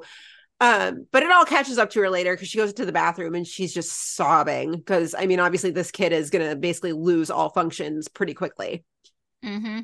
So the parents tell the child, Dr. Charles helps, and it basically ends in Sarah watching Dr. Charles help the kid make a video. This kid makes a video explaining how to like tie his shoes for his little brother because when that time comes, he's not going to be able to. I was like wanting to sob at this point. I was Yeah. like, oh my god. Just like rip my heart out and stomp on it. Thanks. Yeah. Um yeah, it's it's a it's a rite of passage for Sarah, unfortunately. So Yes. um yeah. Thank God for Dr. Charles. also, quick update. So Hmm. it is Dr. Pachevsky. Ah, okay. So, fun fact. So, she played a random doctor with no name on one episode of PD back in season seven. And then she's played Pachevsky on Fire in five episodes, and she's been in 16 episodes of Med. She was in a few more in season one, and then she's not seen again till five, Okay. season five of Med. All right. All right. So, I like how she's Pachevsky in everything but that season seven episode. yeah, randomly. And that like happened after she had already played Pachevsky on Fire and Med. Someone needs to fix that credit. Uh yeah. She was doctor. Seven episode seven, eight. I think that's when Burgess finds out she's pregnant. Because it says after injuring her yeah, it is. After injuring herself while pursuing a suspect, Burgess receives a shocking diagnosis. She, she's still Dr. Pachevsky. It's the same universe. Right. She's yeah. doctor. She's credited as doctor though. But it's Okay. Pachevsky. So yes, that is correct. Yeah. So we have the tiniest of blurbs here with Ethan. It's literally two. The scenes. most random storyline. It really is, though. Like why? I mean, it was why? Literally, all this is is that Ethan is stitching up this kid's face because he was like riding a bike or something and he fell. I don't know. So he stitches up the kid's face, and then the kid comes in later as the victim of a drive-by, Yeah, It literally had nothing to do with anything. and that's it. Yeah. The end. It was like, oh, we've got to give something to Ethan. Okay, cool. Like this is the Ethan storyline. Yeah. So that's Med. Yeah. Also, you had a comment in here, and I thought this too. Why can April call a time of death? Yeah, that that got that confused me a little bit. Because a doctor's standing right there. Is that why? Like, you know, she's not in the room by herself or something like that. I Google, but my phone's on the other side of the room. Can a nurse uh call time of death? Apparently, Maine, Texas, and New York are three states that allow a license RN to call death. But not Illinois. Mm, I'm trying to find something that's like actually legit. I'll keep looking. okay. So then we move into fire. So this fire episode is just basically more of us staring at the screen being like they gave Voight a show. I literally the whole time I was like, they expected how did we how did we get duped into like rooting for this guy at one point I know, I know. and like thinking this was like a good idea like who thought this was a good idea Because like he is next level evil in these in these episodes of Fire. yeah this is like really bad So bad. It's so bad. Okay. So we'll start off with Casey and Voight. And so Gabby and Hallie meet to discuss Casey and this whole situation. And like Mhm. Hallie even says, Hallie's like, he won't listen to me, but I know he'll listen to you. yeah So like I think she's starting to know that like mm, I think I'm kind of like the second pick here.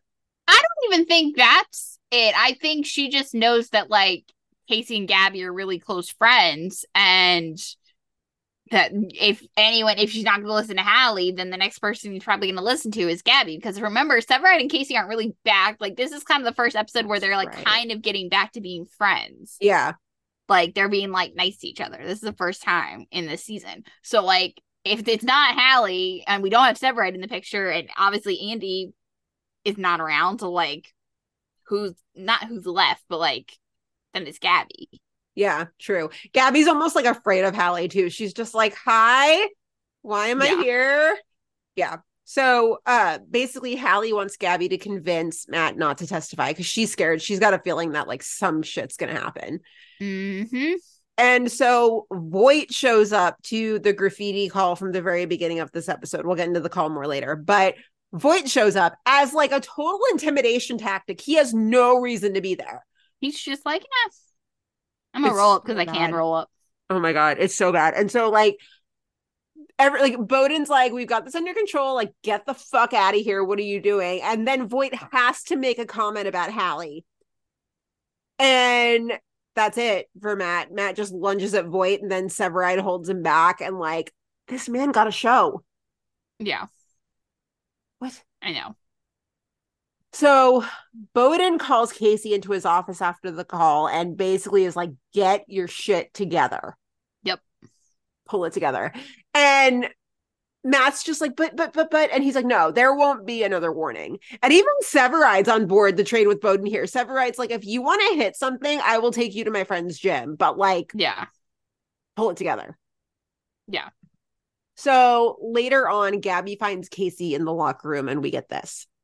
Hey, Hey, sorry, just what you need, right? One more person asking how you're doing. Better than nobody give me a rat's ass, I guess. So, how are you holding up? I'm just hoping that luck's on my side because, in terms of me being able to control the situation, it hasn't worked out so well. Um, but I guess there there is one more thing you could do to end this whole thing, right? Have you thought about retracting your statement? Would you? I would think about it. Okay. Now that you have.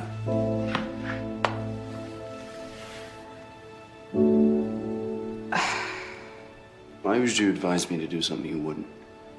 So Casey's trying, but like really it's too much for him. And so um they're on a call with a bus and Bowden just kind of tell can tell that like Casey's not he's not with it. So Bowden sends him home early. He's like, get out of here because you're just fucking shut up. So truck gets back from their call and Sev is like, Where's my bestie? Where'd he go? And my ex bestie. my ex bestie. That's right, because mom and dad are still fighting. yes. Yes. So Severide goes to talk about this with Bowden, and we get this. Chief. I am not taking any more chances.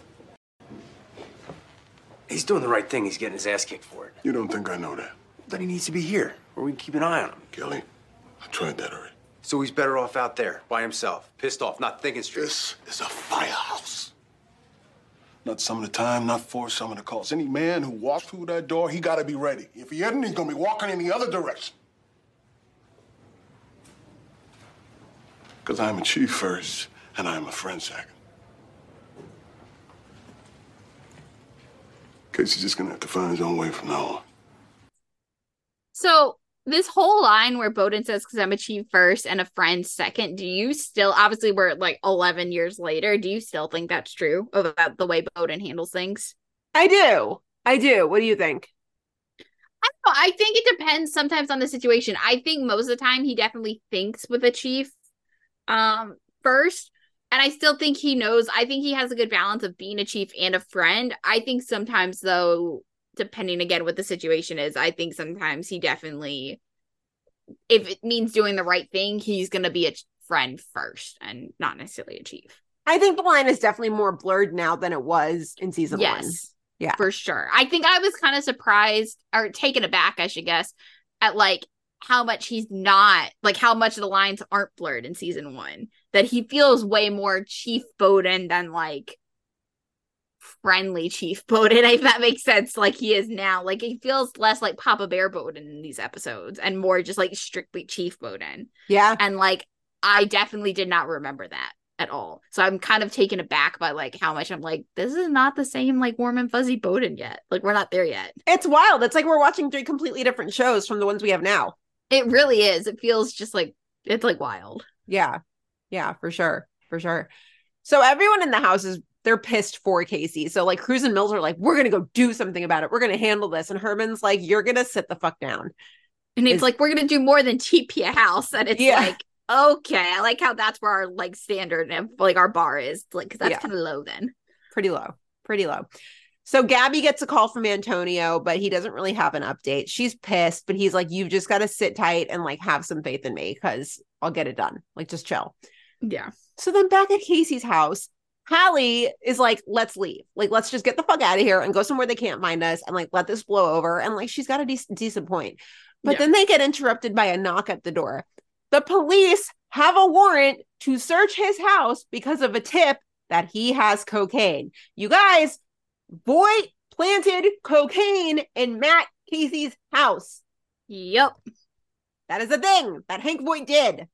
And yet we're still still supposed to root for this guy. He got his own show. How? Yeah. Jesus. Yeah. So Hallie finds it in the kitchen and she's just kind of like, oh, fuck. So Casey's able to get them to leave by calling Antonio and having him vouch for them. And they basically just like flush it down the toilet. And when Hallie comes back in the kitchen, Casey's gone. So like Casey's gone nuclear as like, as he should. Yeah. I don't know if I would have gone nuclear, but I think his feelings are obviously valid for sure. The, the head of intelligence planted cocaine in Matt Casey's house. Not the head of intelligence at that point, but yes. But yes, the now head of intelligence. Yes, correct. In case you needed any further evidence that white men fail up. Yeah. Yeah. So Casey's gone. He goes to Voight's house and punches him in the face. Yeah. Yep. So Voight grabs his gun from around his ankle and holds it up at Casey and then slides it towards him and just threatens him, just casual. This is the whole scene where I was watching it. I was like, Voight is fucking nuts. I mean, we already knew that, but I was like, why do we root for this man? Like, I was like, what the fuck? fucking insane. It really is crazy. Whoever's idea it actually was to like use Voight as a spinoff and not Antonio, I'm like, Well, to use them together. well, no, uh, but I'm saying, I guess I should say to make Voight the main lead over Antonio It's insane. or to have Voight involved in it at all. And I mean, look, I get that at this point in time, the intent was just to like create a villain. They did not intend to make a spinoff character at all. It's just still, when you look at the fact that these are the same character, it's kind of mind blowing. I'm trying to remember. Yeah, it's just, yeah, it's crazy. So crazy. So, yeah, Voight's just basically like, you're going to have to shoot me because that's the only thing that's going to stop me from, you know, protecting my son. And Casey, Casey doesn't have it in him. He just, he's Casey. There's no, No, way. but he has that moment. It like finally because he's in such a rage. He's basically running on adrenaline. That like Voight sitting there, he like kind of Casey like breaks out of it, and then he just like he's like, "What the fuck was I about to do?" Yeah, like, I was literally. He was like, I was literally about to stoop to Voight's levels. Like, who the fuck am I? And he just like backs off and he leaves. Casey went dark. Uh, yeah. Yeah, real dark. So he he shows back up to 51 and he goes straight to Bowden's office and apologizes. And Bowden's like, okay, like you can come back to work. That's fine. So they all get called to this really big apartment fire, and Casey and two others they get trapped inside of an apartment. So Casey and Sev do Casey and Sev things, you know, just just casual, like let's just bust out the window and like float to the ground. Cool, let's do it. Yeah. Everyone gets out safely because of course, like of course. It was just so nice to see, like, because obviously it's been six episodes at this point, and they're like, this is the first time they're really talking to each other, and it's just so nice to see these two be nice to each other again. Like, It really is. it's like, it's just so nice. Mommy and daddy aren't fighting anymore. Not totally. Not totally, no. I feel like if I'm like trapped in a fire in Chicago and Severide shows up, like instant relief. I'm just like, oh fuck yeah. I'm getting saved today. Or if Casey had showed up, Yeah, either one. Both. I'd be like, fuck yeah. I'm cool. I'm gonna see. I'm gonna make it out of here alive. Yeah. I'm like snapping selfies on the way down. I'm like, I know I'm okay. Casey and Sever here. We're good. Yeah. Yeah, yeah. Yep. So the guy they saved in the fire, his name's Curtis. He sees Casey's name on the back of his jacket, and turns out he agrees to help him and wear a wire because he recognizes he's like, wait, you're the firefighter that's got the issue with Voight. So Casey's like, no, I want to be there. I'm gonna watch this go down. And Antonio agrees, and it works, and Voight gets arrested. Thank God. He's so evil in these first couple episodes. Oh my god. Yeah. And It is kind of funny though how like Antonio is so confident that like there he's like, there's no way Voight can beat this, and it's like cut to the end of the season. Like, yeah, 10 seasons later. Yeah, we'll cut to the like 10 episodes from now when Voight's getting out and we end up with a whole PD backdoor. It's like Yeah. okay. Yep. Yep. So then they're all at Mills's mom's diner and just kind of like not celebrating, but like it's it's basically their Molly's before Molly's exist. They're celebrating without actually celebrating. bingo, bingo. And uh Severide kind of uses Shay to get some intel on Elise. I thought I just this was kind of random, but I thought it was so funny because it's just like you ask her, no, you you ask her. Yeah, It's just like it's just funny. Imagine if the cycle of Severide had begun with Elise Mills. Oh God. Man, Peter Mills would have lost his mind. Yeah. Jeez. But it started with Renee, so It's or did it start with Nikki? eh. If you want to argue, if you want to call it that, I guess. You count his like one night stand with her as the circle, I guess you do. I mean, yeah, because he slept with her and then like forgot it ever happened. Do I eventually need to keep if I'm like making my list? Should I keep a list of like all of Severide's like people? We're gonna Like- be here for such like a really long time. tra- like truly track the circle of Severide. We could literally do an entire like four hour episode on the circle of Severide, just going through all of his partners, breaking over- down every encounter Severide Yeah. has with a woman. a whole episode dedicated to Severide's sexual encounters. It basically have to be what, like the first four seasons? Because like by season five, he's like kind of flirting around with Stella, and then Anna, and then back to Stella in season six. So like, I really think it's just like really the first four. This is really why we need the AMPTP to strike a deal with SAG so that we don't have Because to. do we're sitting here being like, are we gonna track Severide's sexual like hookups? yeah, yeah. Are we gonna do an episode about every time Severide had sex? we're desperate. Yeah. Or maybe I'll just track like the bigger ones, like the actual like. I'll, I'll I want to track something. I'll come up with something. I love this so much. Start out with Nikki, and then yeah. And then the farmer rap. I feel like no, you know what we need to end up doing? It needs to be one of those, you know how like in like magazines or whatever, they create those like maps and it's like so and so hooked up with this person, but they kiss that part. Like you know those maps that just have Yeah, like, yeah. I feel like that just needs to be like Severide and then like arrows coming out of It's like literally just going to be like Severide in the center, and it's going to be a full circle, like with just arrows pointing out to each person to be like had sex with, slept with, like hooked up with, engaged to. It's just going to be like a circle. married. Married. Oh yeah, yeah. yeah. get- we get no, I was gonna say we got one of those. We get two of those, unfortunately. Two of those, yes. Engaged, we get like three or four times. Three or four times. He was engaged before the show started. Yeah, the first Renee. Did he ask the second Renee to marry him when he found out she was pregnant? I don't think so. Yes, I think so. Maybe, Maybe? in a casual conversation. I don't remember. Okay, never mind. Him, he and Brittany never got engaged. They just straight up got married. Yeah.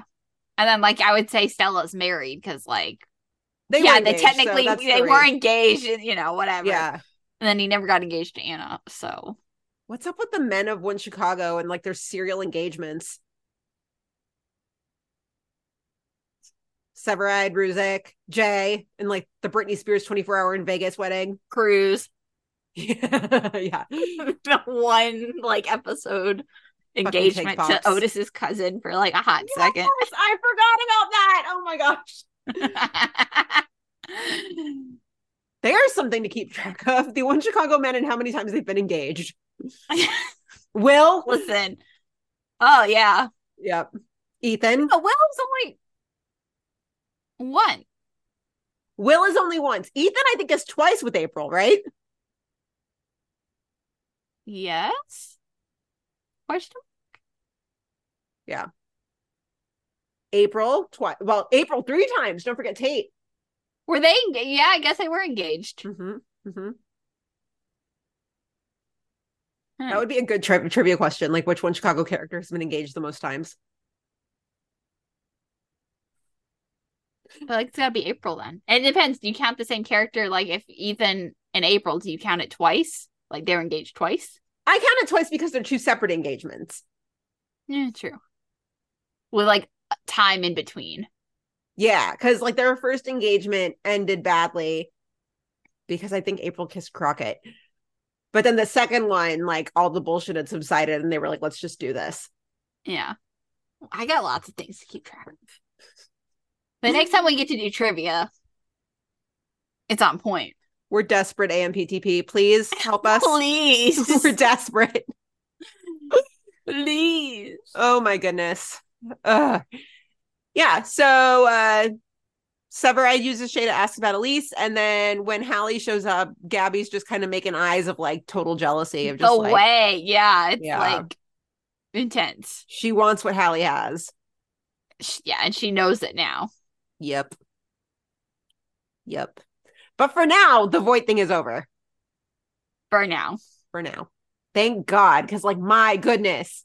Yeah. Ooh, it was bad. It was bad. Next up, we've got Gabby. The redhead. Yes. Oh, Gabby, Gabby, Gabby. Yep. Gabby. So Gabby's got her suspension hearing coming up. And of course, Mouch being the union rep, like takes her side and he's like talking to her about, you know, what it could be. And it could be up to 100 days. So it's not like, oh, a little like, you know, infraction. It's could be, it's pretty serious. Yeah. So they end up getting called to this bus crash that we kind of talked about briefly earlier, and it's caused by some gunshots. So Gabby and Shay are treating one of the victims, but there's too much trauma to the mouth. So Gabby's like, hey, let's do a surgical crike. And of course, that's not approved in the field, but she's like, let's go ahead and do it anyway. But given what's kind of going on, Shay takes over and does it instead. And like when they kind of come back, Gabby's like a little kind of annoyed with Shay that like Shay did that. And Shay's like, listen, like, A, I'm trying to help you out, but B, like, did you ever think about the fact that like I don't want to get another partner for you know how long? Like, I kind of did it to benefit me too. So Plus, that would have been her third strike. yeah. So it's like I'm saving your ass, but I'm also saving my ass. Mhm. So Mouch takes Gabby later on. Mouch takes Gabby to like practice for her hearing. He's like trying to tell her all these like tips and tricks and like the, what not to do. Basically, she's basically like, "Don't be yourself." It's Yeah. like basically what it is, and like she's struggling. Like she cannot. Like everything he says, he's like, just stick to straight facts, no, you know, opinion. And like she'll ask him a question, and she's like, "Well, I thought," and he's like, "No, you don't say thought. I did." You know, it's like she can't get it right. Yeah. Yeah. And then when he's like, he's like, you have to look relaxed. I'm like, smile. And she just gives like the most awkward, like, she just Yeah. can't do it. Yeah. So they go to this apartment fire that we again we already kind of touched on in the Casey stuff, and there are a bunch of you know people that are not responsive, and like Hatcher has not made it to the scene yet, so they can't wait for him, and so Boden's like Gabby, you're in charge, you know, in term in the scene. So there's of course another woman that needs to get criked because apparently they do this like three times an episode now. and of course the paramedic who's actually treating the woman doesn't know how to do it. So of course, like Gabby takes over and you know does it, and like Hatcher arrives literally like just at that time and like watches, and he doesn't really make like a ton of comments, but like Gabby does it successfully, so he kind of just like shuts up. But it's like how many times can someone get criked in one episode? I mean that that's like on most medical shows where like there always happens to be a medical emergency and you're like, can this person please live? Yeah. Yeah. So we get to Gabby's hearing, and she literally doesn't listen to anything Mouch tells her to do. Gabriella Dawson is charged with willful neglect of protocol and of practicing a medical procedure that she was neither trained nor certified. No, certified I have to been trained in that procedure, and I knew exactly what I was doing and how much time we didn't have. I'm also currently taking pre med classes where I've restudied every procedure. I'm sorry. And I am studying for my pilot's license, Miss Dawson.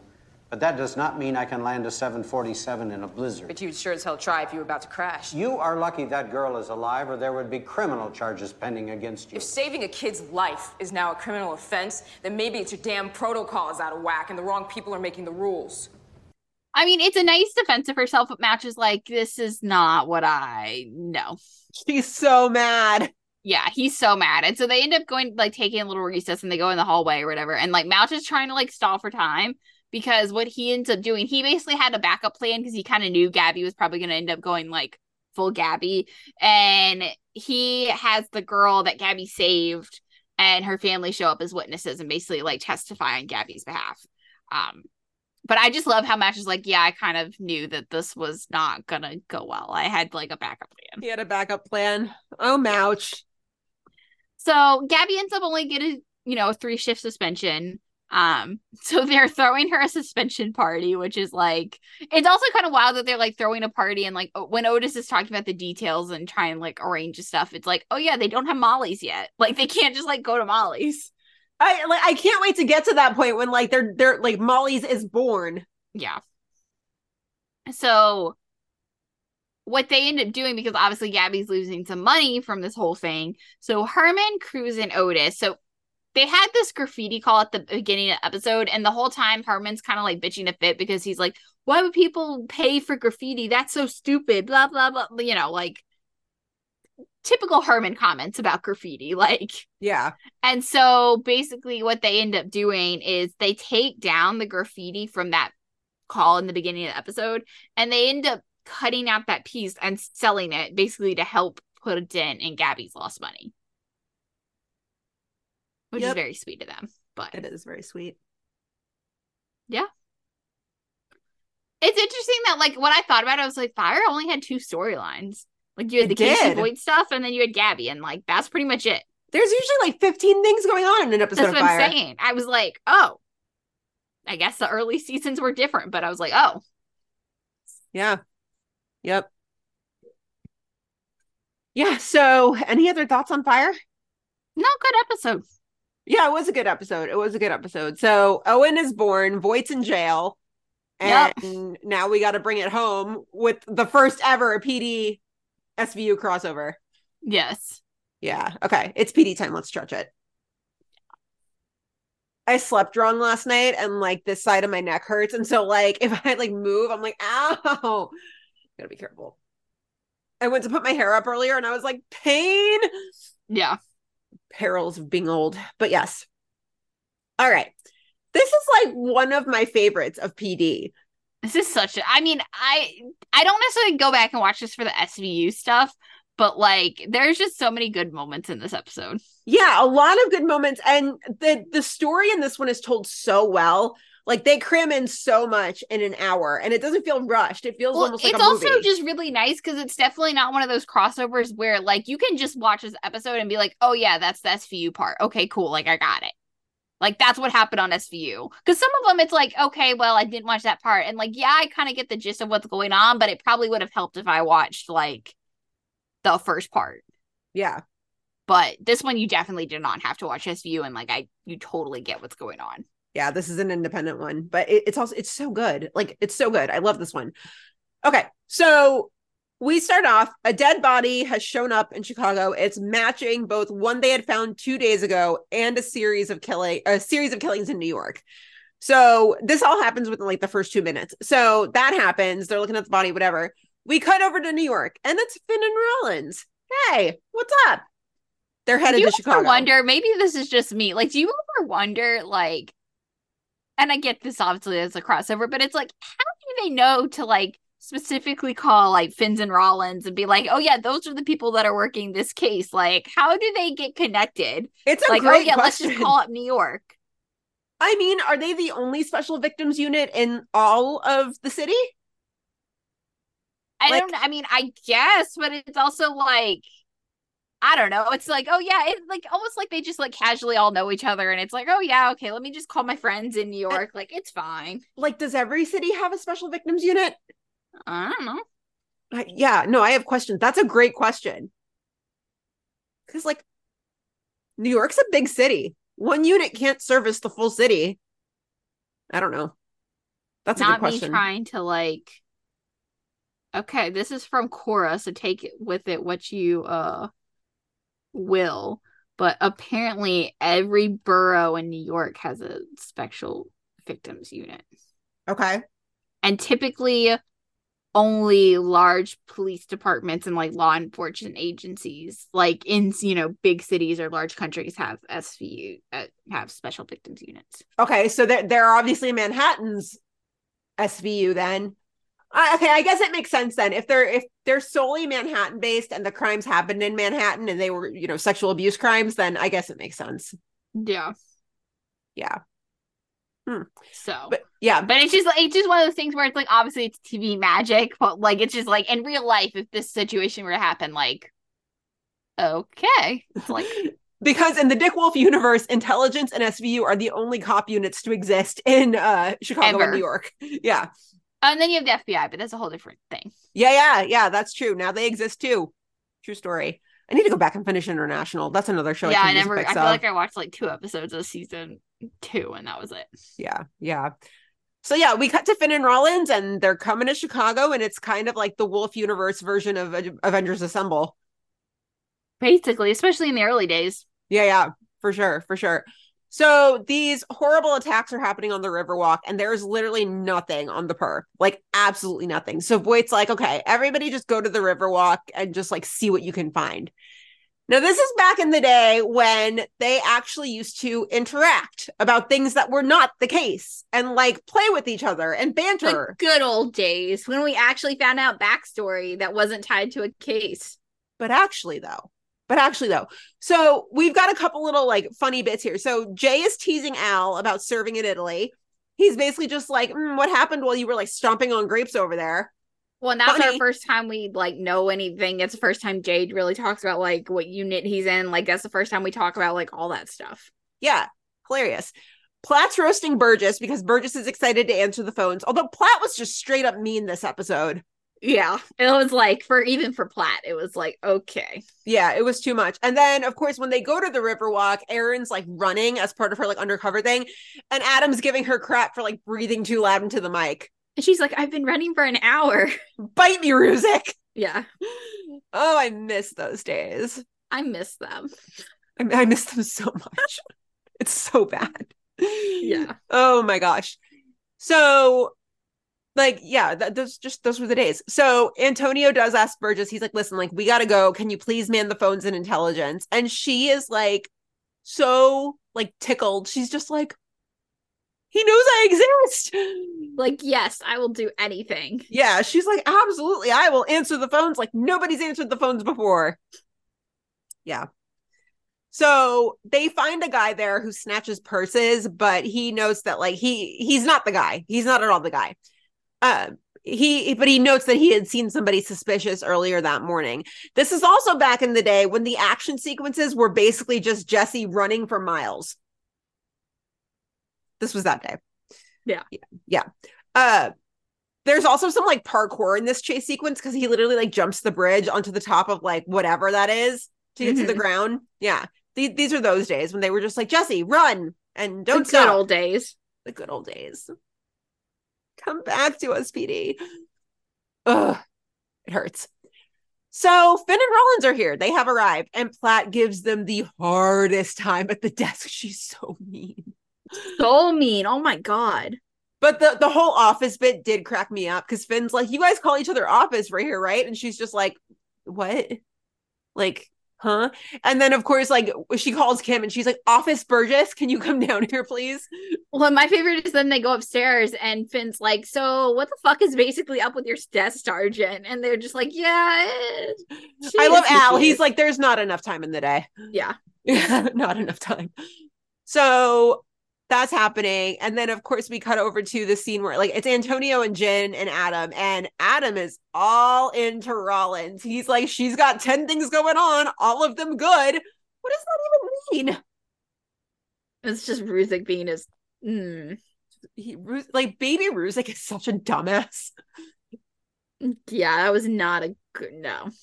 He's just No. like baby Ruzek is just such a little shithead. You just want to like smack him and be like, "Can you pull yourself together, please?" Yeah. But he has evolved into one hell of a man. So don't come for me for saying that. Yeah. Love him. So, yeah, and Antonio and Jin give him crap. And just like I feel so bad every time I see Jin because I it becomes more and more clear to me that he just did not fit in with intelligence. No. Not at all. No. He's like, ba- I just, I truly forgot how little he was in these episodes. Like, I'm like, oh yeah, Jin season one, like, of course. And then I'm like, he was a main character. And I'm like, I guess technically he was, but it's like, he's barely in these episodes. Yeah. Yep. And when he is, he's like he's not saying anything like vital to the plot Not really. That doesn't happen till like the end of season one. when he dies. Yeah. Yeah. Yep. So we find this Jeffrey Baker guy. And I mean, this man just screams psychopath. Yeah. He's got like the shit eating grin. He is such a dick. And like Erin and Jay are just like, well, tell us, like, why were you at the Riverwalk? Like, when were you there? And he's like, you should watch this video on YouTube about not talking to cops. Bruh, Yeah. dude. Uh, oh, he's such a dick. But yeah, Jay leans into his face and Jay's just like, wipe that stupid smile off your face. I'm not going to say it, even though I really want to say it. I miss him so much. I miss him so much. Jen, come home. Damn it. Ugh. But it's not that Baker guy. He is not our problem because while this is happening, another victim pops up. So, like, while they're interrogating him. So, Erin and Antonio go to the hospital to talk to her, and like, she recants this story in graphic detail. Yeah. It's it's about as graphic as you can get for network TV. Yes. It's it's it's gruesome. It's pretty gruesome. So, but we do find out that she managed to scratch the guy right in the eye. So Burgess takes it upon herself. She calls all the pharmacies within like a two block area and tries to find out if there was like a guy who fits the description who like hurt his eye and was buying gauze or anything. That leads them to Neil Vance. So just let's just take a moment here and like recognize the true hero of this episode, which is Miss Kimberly Burgess. Yes. She solved the case Yep. because she's a badass. And she always has Yeah. been. We love her. We stand. I do love that scene though when they're like, Where the hell did you go? And she explains it. And then like Antonio gives her the wink, and then Voight's just like, You're going places. Yeah. She's so excited. I love it. Ugh. Brandon, take it from here, please. Okay, so basically this ends. There's not much left. So basically, they head to the hotel, but instead, they see Baker instead of Vance. And but first, we got to talk about like the Adam and Al banter because if you remember too, like Al's still kind of pissed at Adam for what happened in the previous episode. And at first, he told Al, you know, he told Adam not to come back. And there's like stuff before that too, but like we have this banter, and it's Quit acting like a cop. Just for the record, my dad, he did buy me a skateboard. Good for you. Santa Cruz, black deck, silver trucks, orange wheels. I could still do a nose grind down a handrail, baby. True story. I'm not a robot, Alvin. Love me or leave me, man. Love me. Al. You are a pisser, man. I swear to God. Listen, I like that. Adam's daddy issues are daddy issuing. yeah. The love me or leave me, so precious. I know. I know. Love it.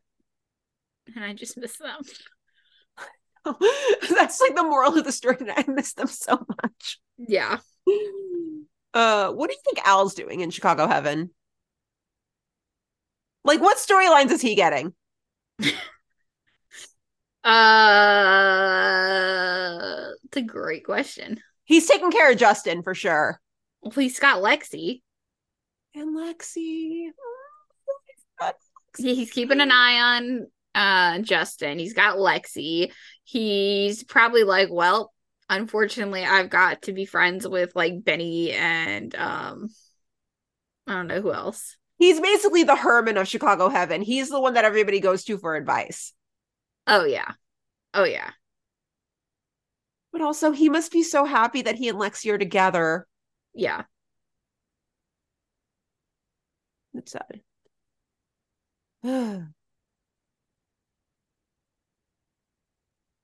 Force him out for Al. Yeah. Yeah. I just, yeah. I, I miss him. I miss Jay. I miss everybody. Yeah. Yeah. So anyway, so they get the guy, they get him in custody, and basically they're like, well, he's all lawyered up. And it's like this point, they're like, well, not for long, put him in the cage. And it's just like, and at one point, I think it's Fin that basically makes the comment, it's like, what's the cage? And it's just like, That's literally not how this works. yeah, That's not how this works. Like, you can't, he's lawyered up. You can't tear him away from his lawyer and stick him in the cage.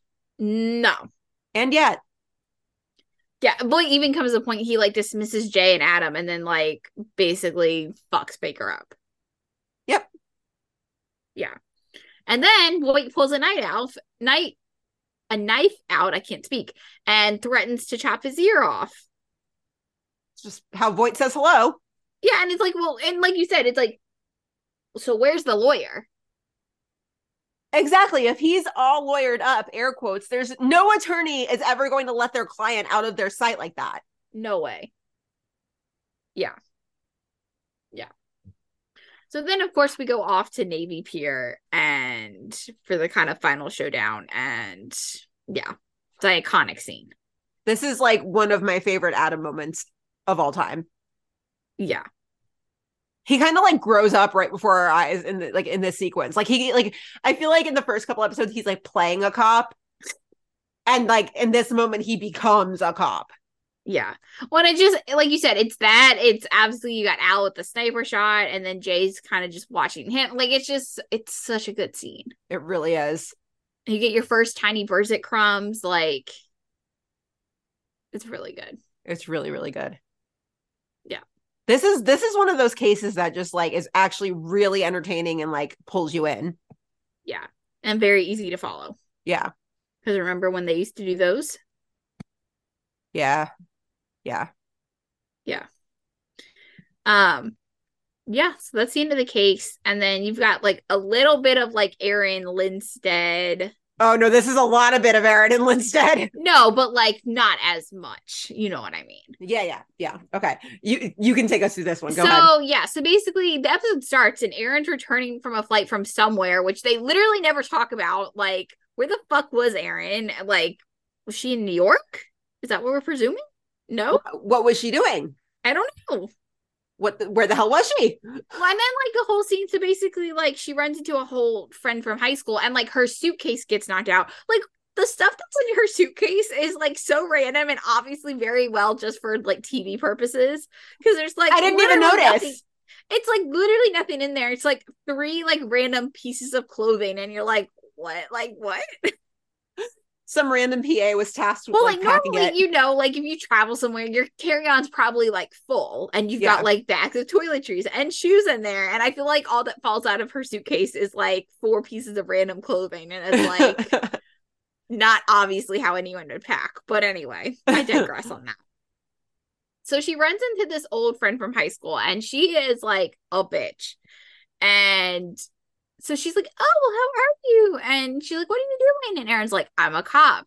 And she basically is like, Oh, well, you're a cop. She's like, I thought you would have thought you would have been running from them, not, you know, being one. And it's like, this bitch. Rude. Yeah. And so they have some kind of like class reunion coming up, right? Yeah. So then this okay, I started thinking about this a lot today when I was finishing rewatching this. So if they're having a class reunion, unless you're having it in some random ass year, usually you have like 10 years, 20, and then maybe after that you can go like every five years, 10 years, whatever. Erin's not been out of high school for 20 years because No. she's not like 38. So, like, are we to assume this is just some random reunion or is this like her 10 year reunion? If this is her 10 year and it's 2014, then she graduated high school the same year I did. But you know what I'm saying is like, you don't usually have like, you have a 10 year reunion usually. Yeah, you don't have random ass reunions. Right. Like, maybe at some point you get into like every five years, but mostly it's like every 10 years. Even that's too much, in my opinion. Um, I think it was her 10 year.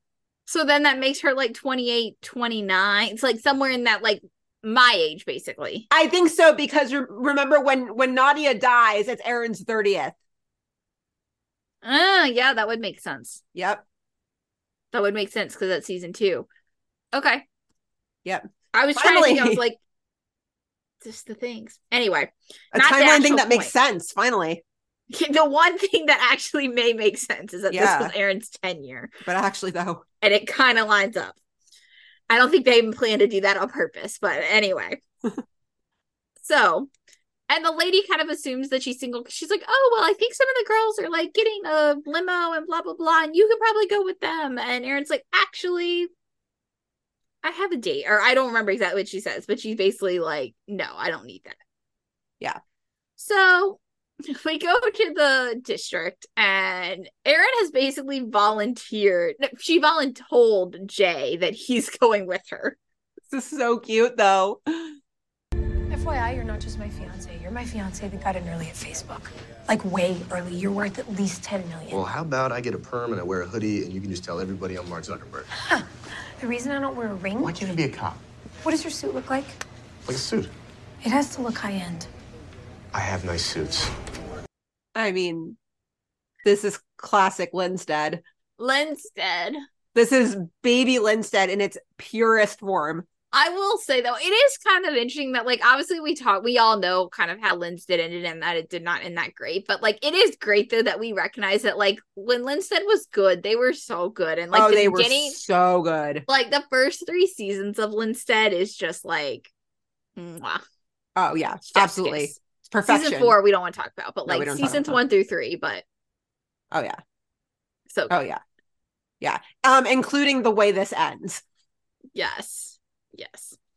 So at one point, basically, they had, well, they even have a scene where she's like, you own a suit, right? And well, that's in this scene. And like at one point, they're even talking about it in the like car while they're waiting for the something to happen with the case.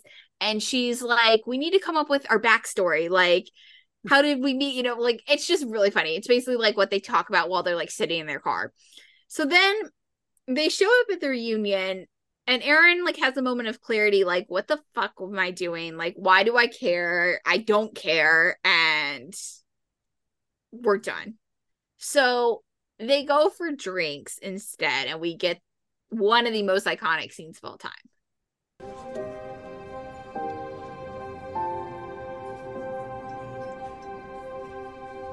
We can't. Come on, let's get you home.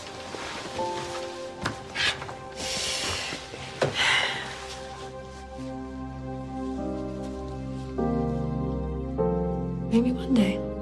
Oh, definitely. It's so good. Uh, this scene kills me. Like it kills yeah, me. it's like from the little from like the elaboration that Erin gives him on like the backstory. So there's like deep vulnerable shit going on, and then you've got like the heart eyes and like the handhold and the maybe one day. Oh, definitely. It's just Oh. It's so hot. I will never not get chills even when I think about like maybe one day. Oh, definitely. Oh Like, my god. like oh, just hearing it, I'm just like, oh chills. oh, it's so good. It's, It's so, so, good. good. It's so good.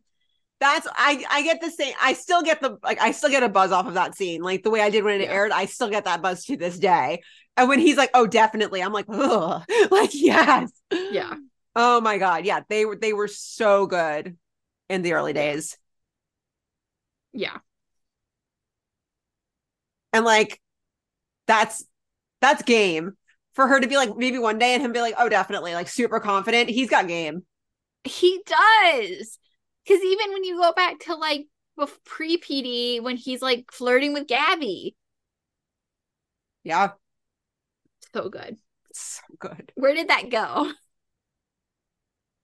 It's long gone. Because I mean, granted, it was a very different relationship, but like obviously, like that was not, and the show was just different, so we wouldn't have gotten it. But like, it did not exist with Upstead. No. But I uh, well, I mean that you can't compare those two relationships. Well, no, that's what I'm saying. But even, I mean, you can't compare it because the show was so different too. Like the show Yeah. didn't have that tone anymore. So like, yeah, no, I know that. It was just like, yeah, And and Jay wasn't as he wasn't as young and like wasn't like no, I no, I know. Yeah. it's just like it is kind of. It's like oh, the early days of Jay. so young and innocent and hot. So hot. So hot. Yeah. Um also Jay in that suit with the the black on black. I know. So good. It's so good. All of it. Just it's a good episode. It's a really Yeah. good episode. Well, so it ends on like a little bit of a cliffhanger because so Erin's back in her apartment and she there's a knock on her door and she totally thinks it's Jay, but it's not Jay, it's Justin. And she's like, Justin, what's wrong? And he's like, I didn't mean to do it. I didn't mean to do it. I swear. And he's got blood on his hands. Justin Voight things. Yep. Yep. And yeah, That's the episode. that's PD. It's a solid, solid set of episodes. in This one. Yeah. Yeah. Any other notes on any of the other episodes? No, really good. yeah, like I'm just kind of like that. That's all she wrote. Like that's about it. So cool. Yeah, that's about all we've got for today. Um, you guys know where to find us: Facebook, Instagram, Twitter, Tumblr, TikTok. I think that's all of them, right? Um, meet us at Molly's right across the board. Email us anytime about anything. Seriously, guys, like there's nothing else going on. So please email us because like we miss you and we miss the shows and we miss like coming together every week to tweet them and just we miss all of it. Yeah, and I feel like I, I know we didn't talk a lot about it, but I feel like it's obviously been like a really rough time in the world. And if you guys ever want to talk to us about things, you know, our inboxes are open, both podcast wise, personally. Um, we're here. So Yes, yes, please. Our inbox is a safe space. We are safe. Yes. We are safe. so yeah, Yep. Uh, if you like the show, which we really hope you do, you could leave us a rating and review on. I almost wait. Pod, Apple Podcasts. I was like Podbean. No, that's not it. But you could leave us a review there. Um, yeah, you could do that. Uh, follow us individually on Twitter. I am at Gina Watches TV. Bryna. I am at Brianna K13. Normal schedule for the next like at least two weeks before I go back to Europe.